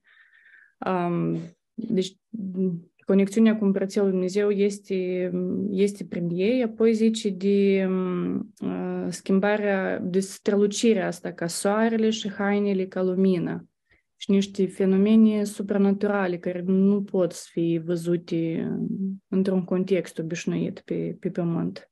Și apoi și felul cum se simțeau, zice că este bine să fim aici, deci era atmosferă plăcută, stăteau de vorbă, vreau să rămân acolo. Deci toată atmosfera descrisă sugerează cum este în Împărăția lui Dumnezeu. Foarte drept spus. Deci acestea sunt elemente din împărăție, oameni din Împărăția Cerurilor, atmosfera din Împărăția Cerurilor, elemente din Împărăția Cerurilor. Îi se pare că acolo pe munte ei au văzut întâlniri, par s-au întâlnit lumea asta cu lumea aceea acolo. O întâlnire între lumea asta și lumea aceea. Și ei sunt martori. Ăștia trei sunt trei oameni. Trei dintre cei care au fost prezenți cu șase zile acolo. Șase zile în urmă ei au fost prezenți și ei au văzut toate, toate ce. Ei au auzit, ei au auzit și Dumnezeu Tatăl i-a vorbit Fiului. Oh, exact. Asta lucru deosebit de important. L-au auzit pe Dumnezeu vorbindu-i Tatăl și a spus, Fiul meu prea iubit, în el îmi găsesc plăcerea, de el să ascultați. Asta e lucru deosebit de important. Și întrebarea care ei o dau după, care ține de ce cărturarii zic trebuie întâi să vină ei, arată că ei tot la asta s-au gândit. De ce ei s-au gândit că gata, vine, se instaurează împărăția lui Dumnezeu. În uh, Vechiul Testament e legat evenimentul ăsta de evenimentele viitoare. Așa, și ei au crezut, gata, deja se instaurează împărăția lui Dumnezeu. Uh-huh. Foarte bine, foarte bine ați observat asta. Dar uh, vorbește despre Ilie, deși ucenicii înțeleg că vor, uh, vorbise despre Ioan Botezătorul, dar vă spun că Ilie a și venit și ucenicii au înțeles atunci când le vorbise despre Ioan Botezătorul, deși era colegat Ioan Botezătorul cu Ilie. O foarte bună întrebare. Răspundeți-mi voi ceilalți. A mai vorbit vreodată Domnul Iisus despre asta? În Evanghelia după Matei, mai zis ceva despre Ioan Botezătorul legat de Ilie, legat de... Evanghelia după Matei, mai fost ceva? Uh, da, Domnul Iisus le-a vorbit despre, despre Ioan Botezătorul. Unde? Uh, hai, în capitolul... Matei 11 cu 4. Așa. 14. Este, acolo spune că Ioan este Elie care trebuia să vină. Așa, deci Domnul Iisus le-a spus încă la capitolul 11 ucenicilor că Ioan, botezătorul, este Ilie care trebuia să vină. Acum puneți-vă în rolul ucenicilor. Ucenicii s-au urcat pe munte ăștia trei și l-au văzut pe Ilie. Stai puțin. Ilie a fost Ioan, da? L-au văzut pe Ioan. Ioan de acum era, era mort. Așa am învățat până aici, nu? Ioan deja fusese decapitat. Ioan e mort. Acum îl vedem, l-am văzut pe Ilie pe munte. Acum ei pun întrebarea când coboară jos. Dar de ce spun cărturarii? Pentru că când au pus întrebarea, atunci o să iau te al Ilii că a venit Ioan Botezătorul. Ehm, aici l-am văzut pe munte. Ideea au pus întrebarea, că l-au văzut pe munte. Când coborau în jos, i-au întrebat, dar de ce spun cărturare când trebuie să mai vină, trebuie să vină Ilii? Și cum răspunde Domnul Isus? Ce le răspunde la întrebarea lor? Că le răspunde. Este adevărat. Trebuie să vină, dar a și venit. Ei nu l-au cunoscut și au făcut ce au vrut cu el și tot așa vor face și cu fiul omului. Așa. A, deci înseamnă că iar întoarce înapoi. Nu spune că va mai fi un alt eveniment în, în viitor. Spun, tot se întoarce înapoi la acela, la Ioan Botezător. Pe Ioan Botezător nu l-au primit și tot așa nu să-l primească și pe fiul omului. Hmm? Dar de unde cărturarii știau de unde au luat cărturarii vorba asta? Pentru că așa au întrebat, de ce cărturarii spun că trebuie să vină fiul om? Că trebuie să vină Ilie. De unde au luat cărturarii vorba asta? Cărturarii ce erau cei care interpretau cuvântul, care dețineau uh, cunoștințe din cuvântul Dumnezeu, respectiv din lege atunci. Uh, aici au citat uh, pe prorocul Maleahi și noi avem chiar referințe aici în, în lecție. Avem mm-hmm. capitolul 3, primele trei versete, și aici Dumnezeu spune despre, adică Maleah, Dumnezeu prin Maleah spune, Iată, voi trimite pe solul meu uh, și el va pregăti calea înaintea mea. Uh, deci solul meu aici ar fi um, uh, aici probabil la Ioan Botezătorul se numește, se referă la primul sol. Uh, și al doilea sol, uh, avem și solul legământului. Deci aici Domnul Iisus, de așa. Um, dar de unde au luat căilii, deja avem în 4 cu 5 că uh, iată voi trimite prorocul Ilii înainte de a veni ziua Domnului. Adică ei știau că trebuiau să vină Ilie. Da. Și Domnul Iisus spune că ceea ce a venit Ioan Botezătorul, asta este, aici oprește discuția, da? Le-a zis în capitolul 11 și le zice și în capitolul 16 același lucru. Nu, în capitolul 17 le, pune, le spune același lucru, cu deja au venit și ăsta este Ioan, care a venit. Când a venit Ioan. De acum atenția o aduce la el. Tot așa trebuie să sufere și fiul omului. Uh, bine, ne-a mai rămas situația asta. Când au venit la, au ajuns la norod, jos de acum, ei coborau de pe munte, când au ajuns la norod, omul acela a venit. Care a fost problema omului care a venit la ei? Ucenicii nu au putut să-l vindece. A, deci ucenicii ceilalți care erau rămas jos, nu? Ceilalți da. au rămas. Câți acolo? 12 minus 3? Nu au rămas jos. Ceilalți nu n-au putut să vindeci. Ca să vă închipuiți ce era acolo, mulțimea venea și continuu și cum era slujba apostolilor. Dar ucenicii n-au putut să-l vindece. El zice, chiar l-am adus la ucenicii tăi, dar ei n-au putut să-l ai milă de fiul meu și vindecă. Care a fost soluția? La Domnul Isus care a fost soluția? E scris că Domnul a certat dracul care a ieșit din el și băiatul s-a tămăduit chiar în ceasul acela. Dar de ce ucenicii n-au putut să-l... Ai spus că așa soi de drac se izgonește doar cu post și rugăciune. Uh-huh. Puțină credință. Dar și ucenicilor le-au spus că puțină credință au avut. Din pricina puținilor credințe nu au putut și că așa soi cu dracul. Adică sugerează că acolo unde nu e suficientă credința, ce trebuie? Ce face? Ce legătură între credință, post și rugăciune? Ce legătură vedeți între ele? Unde este puțină credință, trebuie și post și rugăciune. Uh-huh. Postul și rugăciunea parcă e cel care compensează, intensifică credința, da? Și așa a fost vindecat omul ăsta, băiatul ăsta. Și ultimul lucru care l-am văzut a fost... Um, aici un pic uh, am o întrebare. Uh, din pricina puținei voastre credințe, le-a zis Isus, să înțeleg că nu a avut credință nici cât o grăunte de muștar? Adică așa le-a zis el. Acum, mm-hmm. mă rog, credința este un lucru abstract. Credința nu poți cântări, da. nu poți să poți pe cântar sau, da? Sau ca volum, ca greutate, dar tot ce au vrut cu grăunte de muștar să le spună că nu a fost suficientă. Asta au vrut să le zică, da? Că dacă, zice, ați fi avut credință cât un grăunte de muștar, ați fi mutat munții. Nici munții nu era nevoie să mute. Acolo nu trebuia la nimănui să mute munții. Muntele aici au fost scoaterea dracului este. Și iată, asta n-au putut face acolo. Dar aici, lipsa credinței. Ei n-au avut credință. Aici mai spune, zice, un neam necredincios pornit la rău. Iisus mm. spune la ucenici. Da. Și necredincioși pornit la rău, de asta auzi nu pot să fac. Așa. Neam necredincios. Nu au avut suficient credință. Problema a fost credință. Nu știu dacă ați observat, Iisus totdeauna vorbește despre credință, credință, credință. Tare mult apreciază credința și tare se supără unde lipsă de credință. Continuu vedem și la apostol, doar de câte ori le spune la puțin credincioșilor. De ce ați fost așa de necredincioși? Lui Pietru, vă amintiți, când mergea pe ate, când o de ce te-ai îndoit? Puțin credinciosului. Deci asta, mostrarea deasă care a fost, era lipsa, lipsa credinței. Bun. Și ultimul paragraf este când s-a plătit tributul acela, darea pentru templu.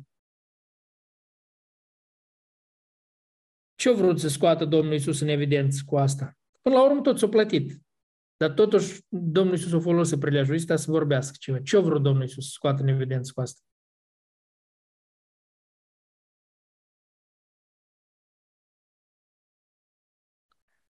Uh, am luat Domnul Isus cazul ăsta? Cum l-a folosit Domnul Isus ca și predicator, ca învățător, ca propovăduitor? Cum l-a folosit cazul ăsta?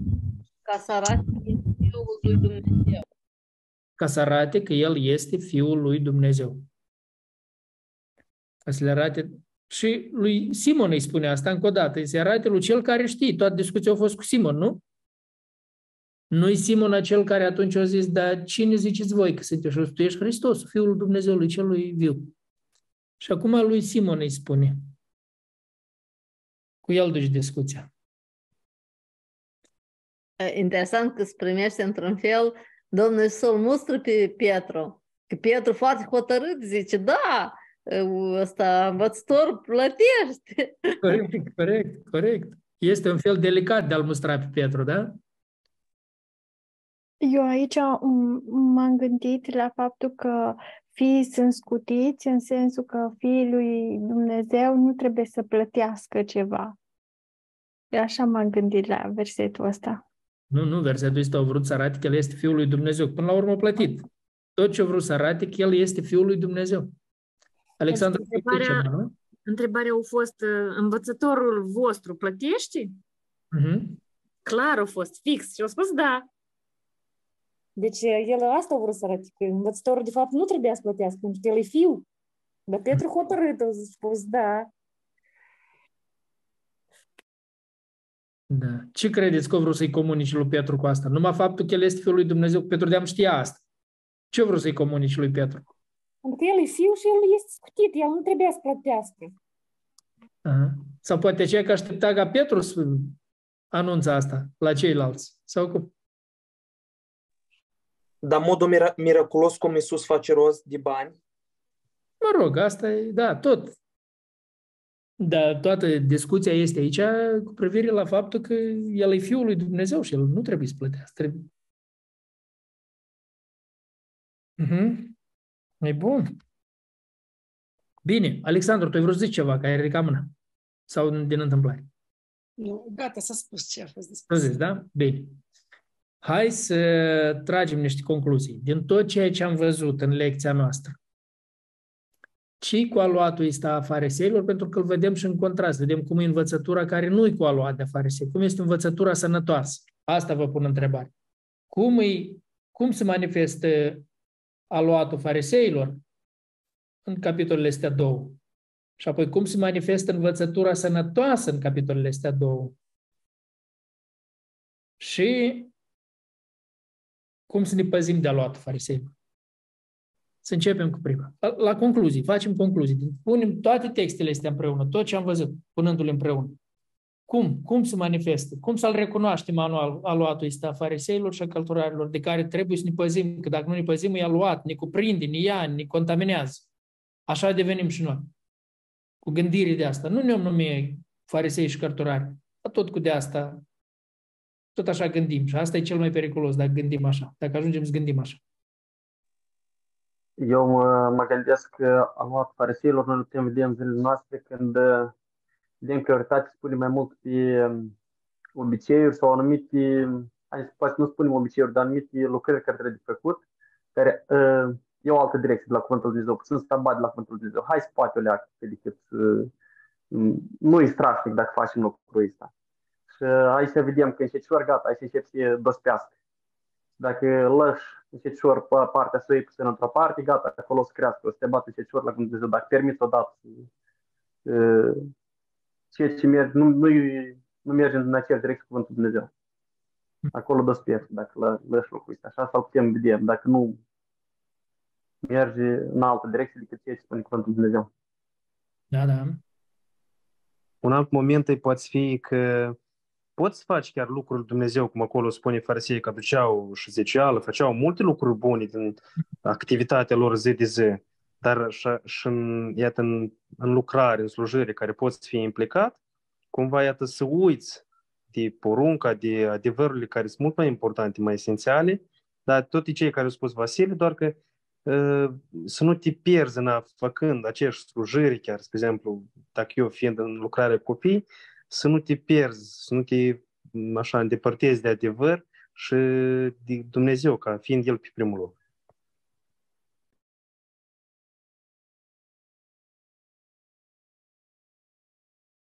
Da. Cine mai are să mai adauge? Cum se manifestă? Cum se manifestă aluatul ăsta fariseilor azi? Cum se manifestă?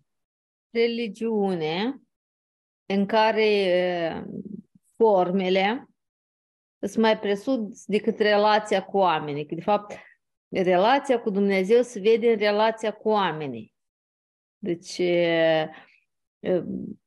fariseismul ăsta se vede în faptul că depui efort, adică nu merge vorba despre oameni care trăiesc în păcat, oameni care depun efort, care jertfesc cu ceva, dar care nu, nu au o relație sănătoasă cu cei din jur. Da. Pericolul învățătorii farisei, fariseilor este că ei negau orice fel, orice fel de învierea morților. Dacă ne uităm în Matei 22 cu 23, Marcu, uh, ei mai negau existența lumii spirituale, adică îngerii și demonii. Avem în faptele apostol 23 cu 8. Adică ele total sunt în uh, contradictoriu cuvântul Dumnezeu și dacă negociem sau puțin primim cuvântul, vom cădea în rătăcire. Cum spune în 1 Ioan, Duhul rătăcirii,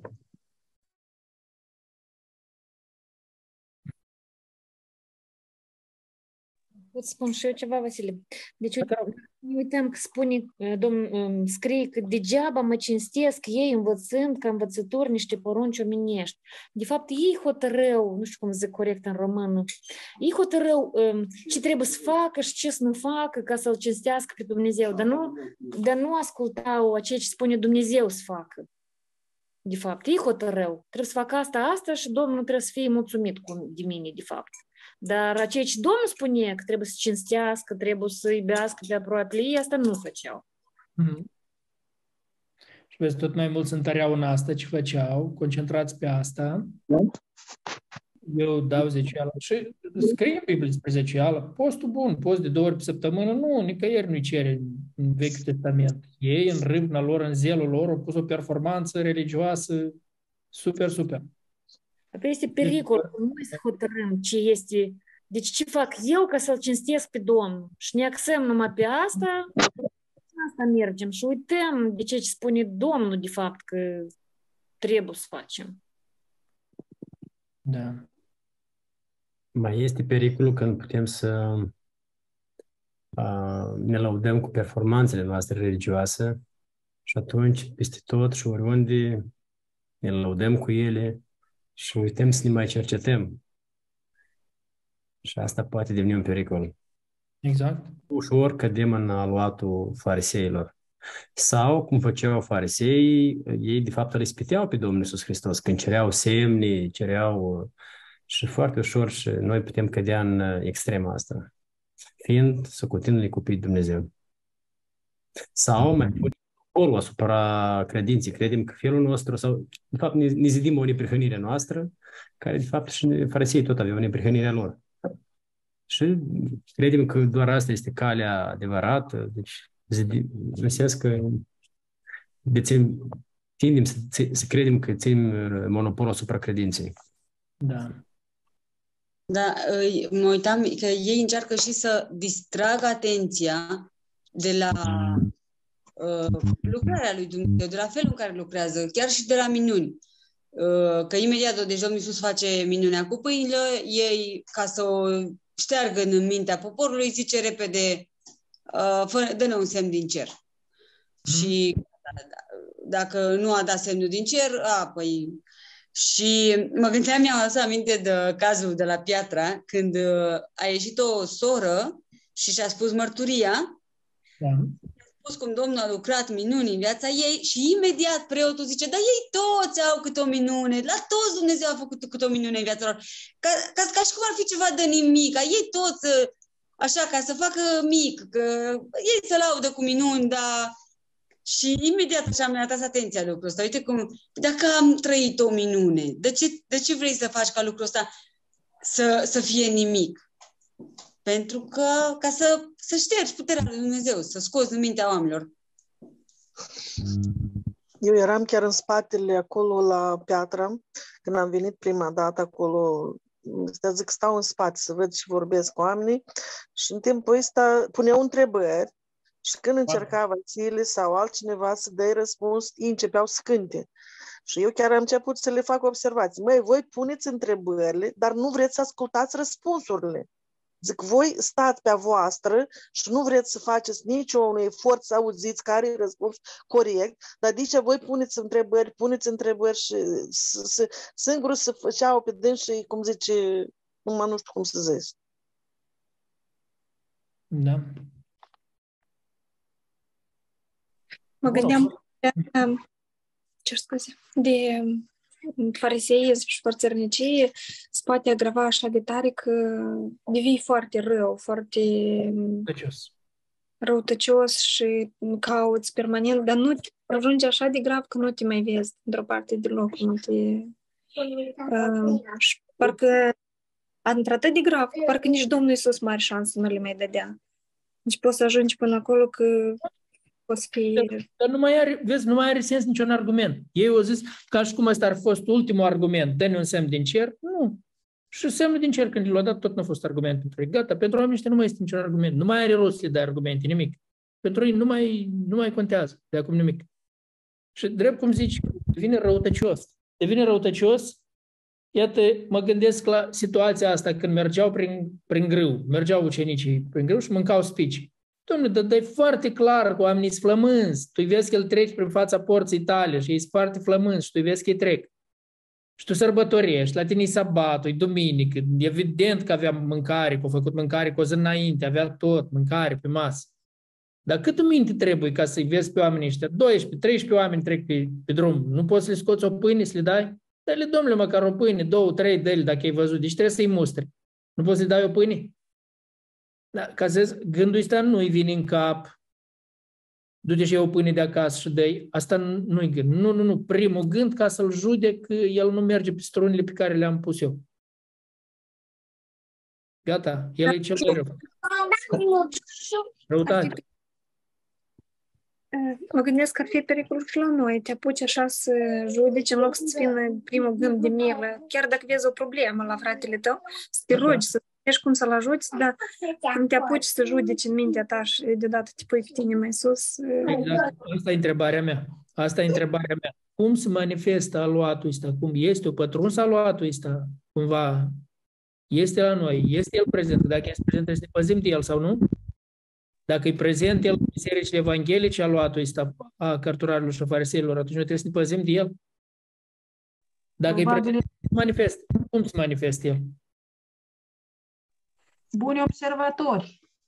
Doar observă și după asta spun nu faci drept, dar nu-ți spun nici uh, dreptatea care ar trebui să o faci, corectitudinea care ar trebui să o faci. Mm-hmm. Care sunt întrerupt? Nu, e bine, e bine, noi am auzit. Da, altceva? Da, mă gândesc și diferite seturi de comportament. Nu purta inel, nu purta cravată, nu purta asta, nu purta asta. Și undeva, nu știu.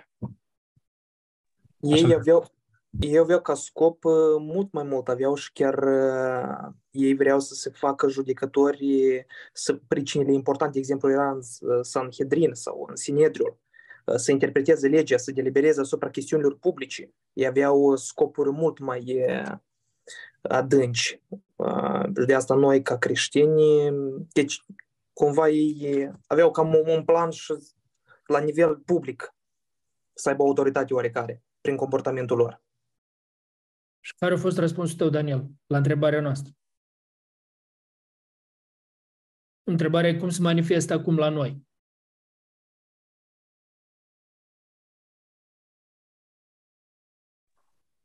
Pot să spun și eu ceva? Da, da. Uh-huh.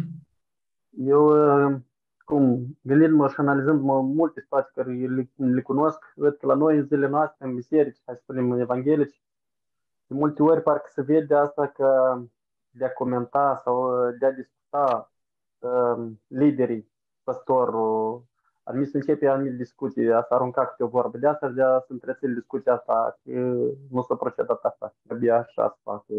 Ei, are autoritatea, așa trebuie să facă sau să comentez tot și încetișor de la comentat tot duci tot în adâncime în altă parte, duci din rău mai rău. Unii ajung să plece din biserică de motiv de astea că ei nu place și duc caut unde e libertate sau că asta încetișor să abate. Hai să spunem că îi spun că se duc în alt biserică unde e mai liber, dar eu văd partea asta că e un fel parte de partea de Dumnezeu, nu să apropie de Dumnezeu. Asta nu-ți face să apropii, să duci în altă parte, nu-ți vezi starea ta, adică să vezi cu cercetezi cu, cu Scriptura să vezi, băi, bine ce să fac eu, stai, gândul ăsta nu, nu trebuie de vorbit așa, trebuie să ne oprim, trebuie să discutăm. Dacă e ceva, trebuie să discuți, să clarifici lucrurile ca să fie clar. Cred că asta în zilele noastre este, este o problemă. Mm. De asemenea, ce poate să fie, uh, se folosesc de anumite, adică în bisericile din jurul meu, am mai discutat lucrul ăsta și data trecută, sau, că se, s-au pus reguli care nu sunt biblice. De exemplu, și aici pe site am văzut foarte mulți vin și comentează femeii nu-i dau voie să învăț, că scrie în Biblie că femeia să nu învețe pe nimeni. Au luat o singură frază, au pus-o învăț și nu poate nimeni să-i mai coboare de acolo. Și gata, aici la noi nu ai nicio șansă ca femeie să dai un sfat la cineva care este mai bine pus în biserică sau pentru că ești femeie și nu, pur și simplu nu ai voie, nu contează că ai o părere mai bună, măcar să-ți asculte părerea, chiar dacă nu, nu zice că ai dreptate. Nu, ești femeie și asta nu este biblic, pentru că noi vedem atâtea femei în Biblie care dau învățătură, sunt bine primite, bine văzute, Uh, respectate, evident, cunoaștem care sunt sarcinile care o femeie sau mm, locul pe care o femeie nu trebuie să-l uh, ocupe într-o biserică, dar de acolo până la îi se spune doar să tacă și asta nu mai e biblic. Și totuși în foarte multe biserici evanghelice este lucrul ăsta și eu văd pe internet că sunt oameni din toată și din România, și din Moldova, și din toate județele din România, care intervin și spun, de câte ori avem aici învățător femeie, trebuie să fie și un comentariu, femeii nu-i dau voie să învețe pe nimeni. Nu știu dacă ați observat, mai mult comentariile astea vin de la femei tot. Nu știu dacă ați observat voi. Asta. Da, așa vă spun eu, ca un fapt care mi se pare straniu, că tot de la femei vin, vin comentarii. Așa e, așa e. Așa e de frustrare. Poate că e frustrare. Dacă ele nu sunt lăsate, atunci zice nimeni, e tot un fel de farisaism. Dacă eu nu pot, nimeni să nu mai poată. Mm-hmm. O fi, poate fi așa, da. Da, da, da, exact. Poate fi. Și atunci, cum ne păzim? Cum procedăm? Cum, ne, cum răspundem? Că spune aici, păziți-vă de aluatul fariseilor. Cum ne păzim? E un, uh, ceva care am aplicat în viața mea și am învățat și pe ceilalți din jurul meu care mi-acceptă învățătura, să cunoaștem cuvântul Domnului și să răspundem cu cuvântul Domnului. Lucrul ăsta am văzut. Cuvântul Domnului are putere. Și dacă oricum nu are niciun respect față de tine și nu-ți dă nicio valoare, orice părere a ta, oricum nu o să aibă valoare pentru el. Atunci singura ieșire este să-i pui în față cuvântul Domnului, frumos, și să închei discuția. Că n-ai, dacă nu mai termin niciodată de vorbit cu oamenii care tot au argumente împotriva la ceea ce spun. Iar da să arăți că mă uitam la preot că avea Biblia aici, dar n-a deschis-o și spunea numai, numai nu spunea din Biblie. Dar se arăți, uite aici scrie, vezi? Scrie așa. Și eu am acum obiceiul să mă uit și în mai multe limbi și arăt, uite, și în limba asta scrie tot așa, și în asta scrie tot așa. Sau uite, în România poate să aibă o altă înțelegere, dar dacă te uiți în spaniolă sau în engleză are doar o înțelegere. Așa că și în România trebuie să venim la înțelegerea care să înțelege și în celelalte limbi, nu? Că Duhul Sfânt nu dădea o înțelegere într-o limbă, una într-o limbă, alta într-o limbă, ca să ne batem noi cap în cap. Că se întâmplă în România de multe ori să aibă înțelegeri mai așa, sau și în altă țară, poate, nu știu, în altă limbă. Oamenii poate să confruntă că nu înțelege bine sensul. Dar imediat te lămurește Duhul Sfânt dacă vrei. Și până acum a funcționat în cele mai multe cazuri când am aplicat-o, că din păcate eu nu mereu sunt capabilă să, să veghez și să o aplic cum trebuie învățătura asta. Dar zic, cuvântul Domnului are putere. Dar să-L cunoaștem. Exact. Deci înseamnă să cunoaștem. să confruntăm. Da, da. Să cunoaștem cuvântul Dumnezeu, să răspundem cu el, dar dacă nu primești, să nu intrăm în certuri. Adică să intrăm prea mult, să vorbim, să, să vorbim. Da, intrați, cine bate la ușă, intrați. Da, adică să nu intrăm în certuri. În certuri atunci când persoana de lângă noi nu primește cuvântul Dumnezeu, ei nu vor să primească, dar noi avem o activitate îndelungată sau mai avem de a face cu acești oameni, pur și simplu noi intrăm pe poziția și dacă avem ceva de a face cu ei, noi nu mergem la compromisuri. Noi ne ținem pe poziția noastră, ca de exemplu eschivare la plata impozitelor sau acolo o minciună sau un șeritlic care e împotriva uh, și orice fel. Uh, sau chiar un credincios care e altă, de altă părere la un verset. Frate Vasil, mă mai gândeam, dacă pot să zic și uh, cum da, uh, putem păzi. Mă gândeam să observăm atent când observăm răutate, în felul cum gândim, în felul cum vorbim, sau amărăciune, să cauți să înțelegi unde, unde e problema, să cauți să rezolvi, să, um, și să nu-ți permiți să te depărtezi cu inima de ceea ce faci religios, inclusiv corect, inclusiv disciplina duhovnicească, să le faci cu inima, să te depărtezi, că atunci devine uh, așa fariseism și te vezi bun și începi să judeci pe alții și atunci când te vezi foarte bun nu mai vezi și probleme, dar dacă ești sincer și te cercetezi singur, că tare n-ai cum. De fiecare dată când vii în prezența lui Dumnezeu, înțelegi o atitudine, o, n-ai cum să te vezi perfect practic niciodată. Totdeauna Domnul te crește. Dacă ești sincer, dacă ești sincer cu tine, sincer cu Dumnezeu, cu un cuget curat, asta înseamnă un cuget curat, un cuget sincer. Nu, nu mă mint pe mine, nu mint pe alții, văd adevărul și recunosc adevărul așa cum este. Nu mă mint. Da? Corect? Uh, cărturarilor și a fariseilor în bisericile noastre baptiste evanghelice, dacă se poate de. Cândva, în bisericile baptiste, nu se foloseau uh, inele, cercei, toate bijuteriile astea. Uh-huh. Acum să admit, dacă atunci nu erau, uh, nu se, nu se permite și acum se permite, învățătura uh, fariseilor și a cărturarilor de atunci Adică e o învățătură era bună, că nu trebuie purtat, sau acum e mai bună că se permite?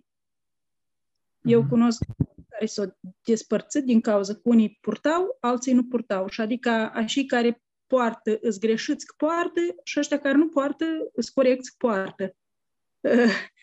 nu știu dacă m-am explicat corect, dar învățătura... V-ați exprimat foarte corect. V-ați exprimat foarte corect. Păi tocmai de asta, că la Romani, capitolul 14, Apostolul Pavel vorbește despre păreri îndoielnici. Spune, cu privire la păreri îndoielnici, nu vă apucați la vorbă.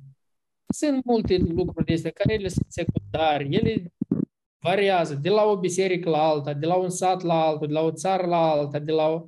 Apoi în câte țări merg eu, câte culturi am văzut eu, și eu să mă apuc să le spun, vă mai spun și la alte studii. Și să mă apuc să învăț pe ei minte cum trebuie să fac.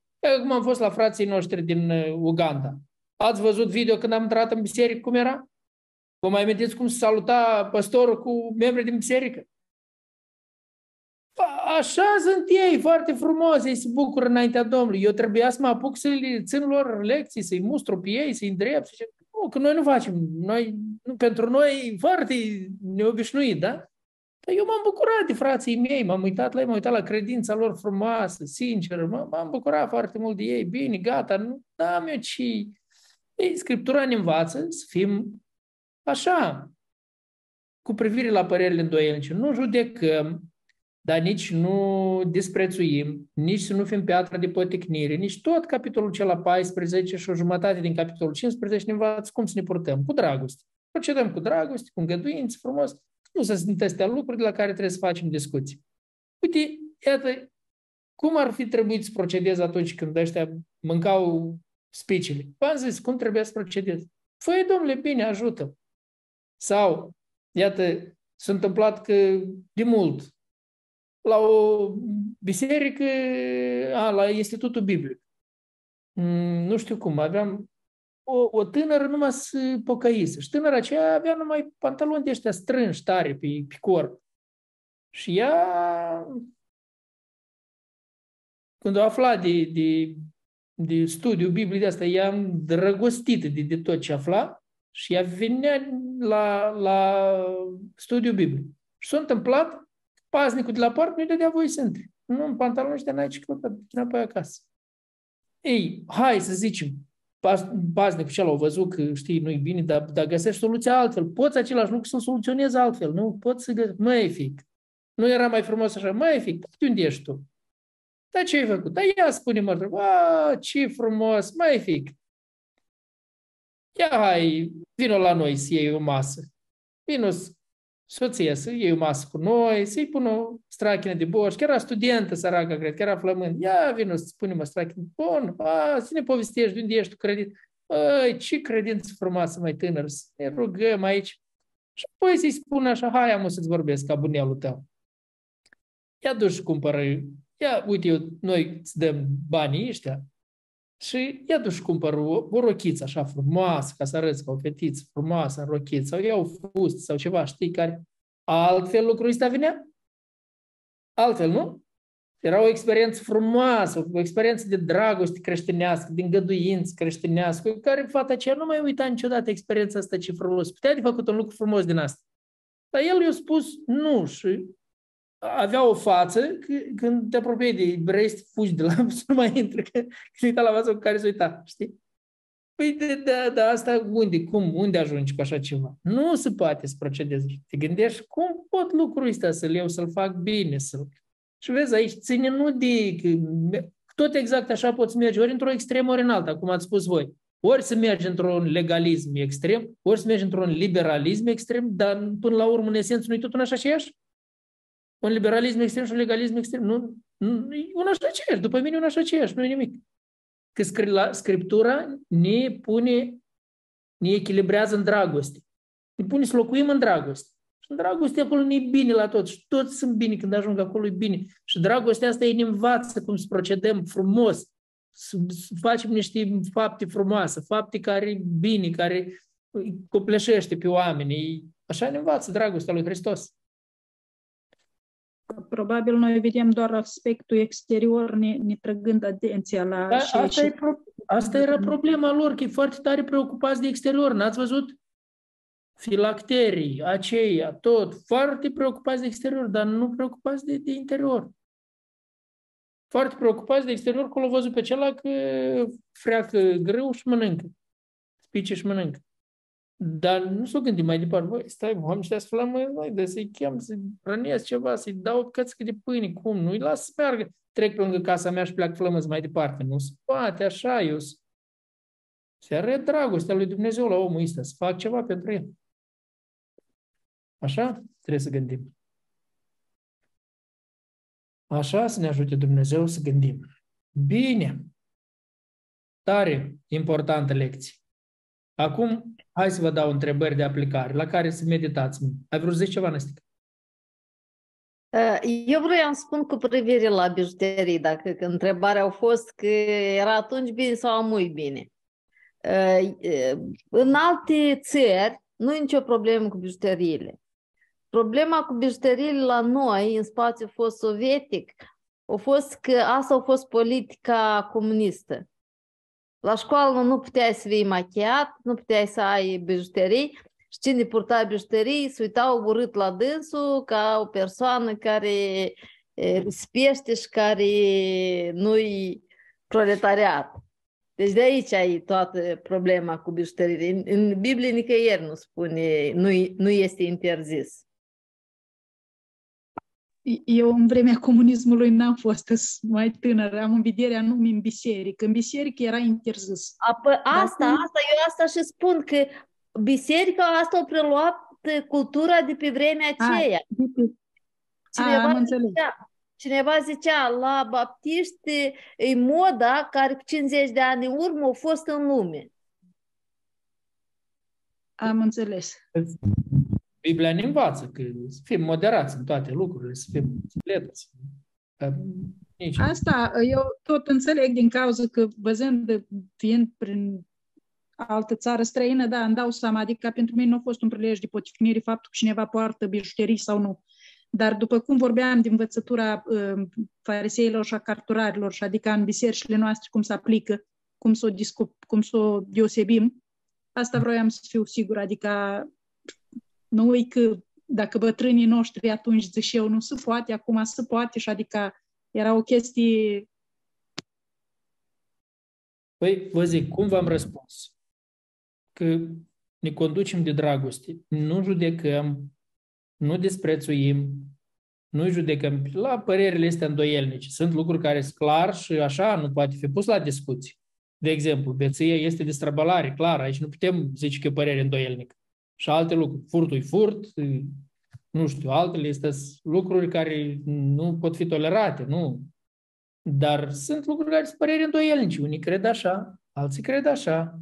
Cu privire la mâncare, cu privire la, nu știu, unii cred așa, unii cred așa. Scriptura ne învață, nu disprețui, nu judeca și nu fi o piatră de poticnire. Nu fă nimic care să fie pentru fratele tău o piatră de poticnire.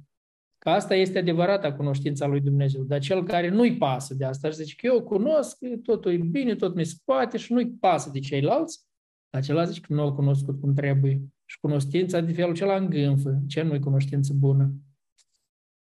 Iată, așa să ne ajute Dumnezeu. Dar dacă dumneavoastră observați o femeie care are podobă exterioară, este o prioritate și o obsesie. Cum acționează păstorul în situația aceasta? Când observ o femeie care are podobă exterioară, de obicei, mă rog, iată, nu, hai să vorbim altfel. Iată, facem tabăr. La tabăr, facem tabăr. Vin mulți, foarte mulți La tabăr le spun o ținută decentă și așa tot. Dacă am văzut la tabără cineva începe ținuta, nu-i decentă. Am rugat pe fetele care sunt în tabără, nu mă apropii eu. Rog pe fete și le sfătuiesc cum să vorbească frumos. Sunt acolo fete care mult mai ușor cred că o să o primească de la un lider femei, care o să-i vorbească înțelept, o să-i bine și o să... Ia că, de exemplu, odată la o tabără era o fată la care era scris, scris un text urât pe... Și săraca nu înțelege, era scris în engleză, eu sunt o urât de tot. Cuvânt urât, jurătură. Dar ea, ea îi pare că așa frumos mai eu cela și ea nici măcar nu vrea să-l dea, eu trebuie să o convingă. Măi, fata, avem pentru tine o haină mai frumoasă. Uite aici, ți o haină mai frumoasă. Schimbă, nu e bun să porți asta. Avem o haină mai frumoasă decât aceea. Deci cauți sau dacă vedem ceva în niște manifestări, vorbeam cu femeile, că nu cred eu că era potrivit eu, pastor, să vin eu să caut să fac așa cât să fie mai ușor pentru om să primească, mai dacă chiar știi și trebuie undeva, mă rog, să spun dacă nu se rezolvă nici cum, să intervin, dar nu... Da. Eu cred că putem găsi căi care totdeauna mă gândesc cum să o spun cu dragoste, ca să-l ajut pe om să se îndrepte, să fie bine, să nu-l resping nici de la Evanghelie, nici de la biserică, nici de la nimic, să-l ajut să îndrepte și să fie bine. Totdeauna mă frământă gândul ăsta. Nu numai să tai ca în piatră și nu, nu, nu, cum să n-al pierd pe om, cum să-l câștig pe om. Și nu numai asta, dar vreau să vă spun în toate discuțiile, de zi cu zi, în toate discuțiile cu oamenii cu care lucrez, în toate mă gândesc cum să fac așa, să-l ajut pe om să se îndrepte, dar nu cumva să-l pierd, nu cumva să-l îndepărtez de la Evanghelie, nu cumva să-l, să-l câștig, să-l câștig. Așa toți trebuie să gândim. Noi trebuie să-L da, predicăm pe Iisus. Cum?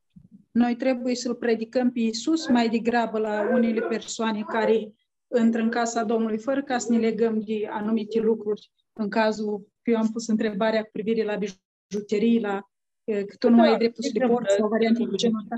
Da, a venit o femeie care cu ea e prima dată. Ea zice, ce, mai, pentru ea e important Amintesc încă o dată, când eram studenți, când era botez la biserică, apoi noi cu năstica, toți care vedeam că nu iau alții, luam la noi acasă. Și odată am adus mulți acasă. Mulți, eram vreo 15. Dar noi eram studenți, aveam și noi o măsuță mică la care stam, copil mic. Și atunci am pus o, o un fel de față, de masă, așa, aceea am întins-o la podele și trebuia să ne așezăm toți la podele. De acolo veni să, început să vină o fetiță și era într-o fustă chiar scurt tare, știi? Dar n-avea cum altfel să așez. Din câte mi-amintesc, este că eu adus ceva, o haină care o pus-o și ea așa, ca să facă așa. Bine, a luat-o cu noi, o mâncat cu noi, fetița aceea, s-a bucurat tot. Eu am înțeles, cred că e singur să sunt foarte incomod, că și-o dat seama că în contextul ăsta nu merge. Ce trebuie să-i zicem noi ei? Vorbele astea. Singur, nu? Se singur că nu. Se pare că n-am mai văzut pe să mai vin așa. Sau poate că era în situația la fata asta, care v-am zis, în pantaloni ce strângi, dar e săraca, că n-avea altceva. E, poate nici n-avea ce mânca zilele cele, poate celălalt interesat dacă ai ce mânca.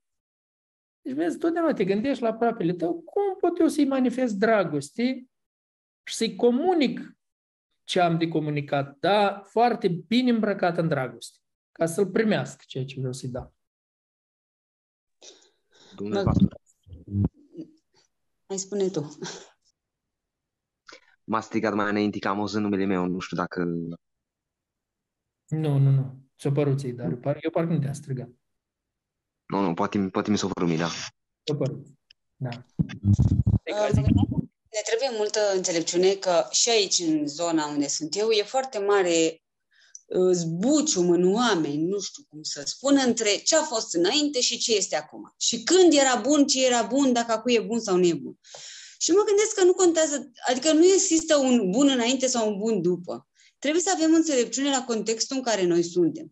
Vorbeam cu bunica mea mai de mult și îmi spunea, e, mamă, când era mama mea tânără, era rușine la femeie să-i se vadă glezna. Trebuia să umble cu, cu fusta pe pământ. Acum eu, după ce m-am întors la Dumnezeu, am mers odată la adunare cu o fustă așa lungă până în pământ și m-au luat la rost că dar ce ești mireasă, dar ai venit așa cu fusta asta până în pământ, una o leacă mai până la jumatea pulpii nu găseai.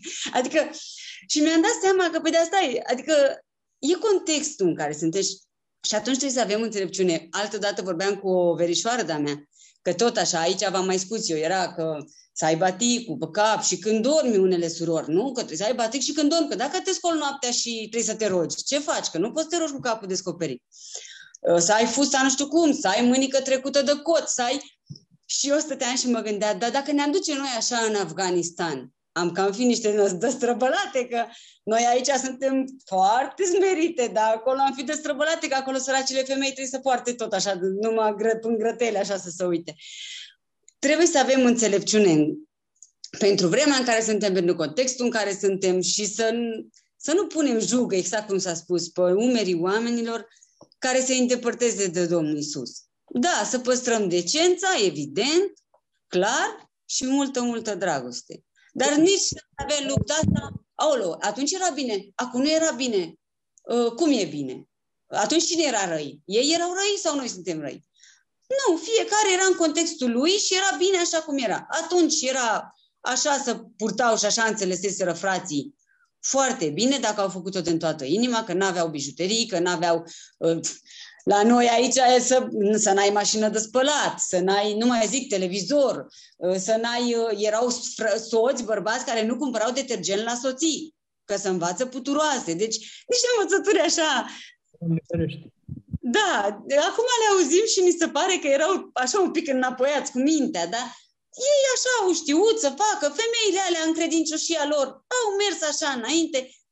Noi să căutăm să cunoaștem cuvântul Domnului, fără să impunem. A, nu, că nu. Atunci să făcea așa, trebuie neapărat. Altfel nu ajungem în cer. Păi asta e întrebarea. Cum răspundem noi la astfel de lucruri? Cum răspundem? Am văzut că lucrurile tot nu pot fi lăsate așa, că oamenii trebuie să înțeleagă și felul ăsta de gândire e periculos, cumva să-i ajutăm pe oamenii ăștia.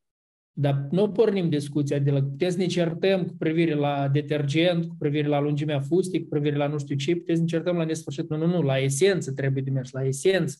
Dragostea, dragostea acolo spune.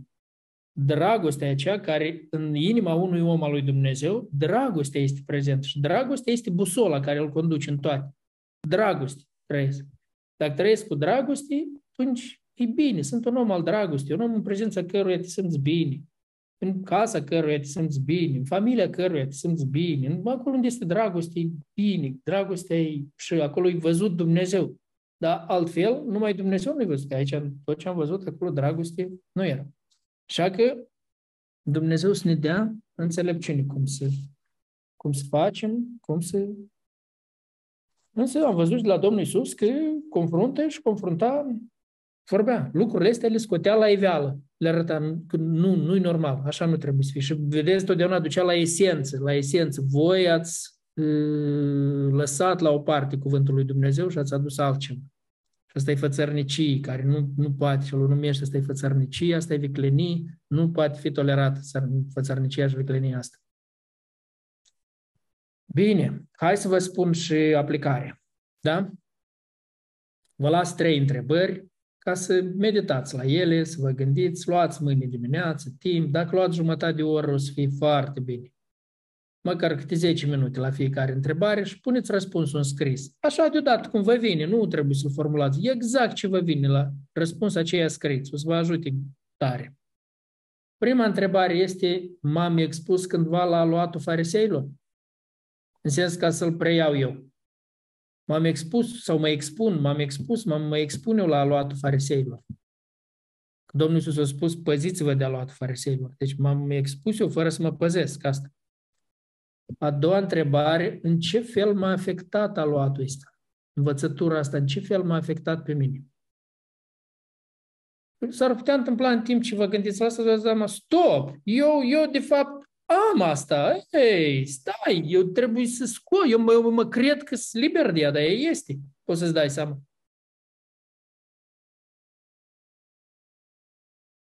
Și următorul lucru, ce trebuie să fac acum ca să fiu liber de aluatul fariseilor, să mă eliberez de aluatul fariseilor, sau să fiu liber, să rămân liber. Și am ceva de făcut acum, să rămân liber. Acestea întrebările care vă las să meditați mâine, să vă rugați la ele și Dumnezeu să ne ajute pe toți să ne păzim, să ne păzim din răsputeri de aluatul fariseilor și a cărturarilor. Care este fățărnicia, au spus Domnul Iisus într-un loc. Chiar așa și o să e fățărnicia asta. Pune pe față, dă o înfățișare care nu e adevărat, nu e real.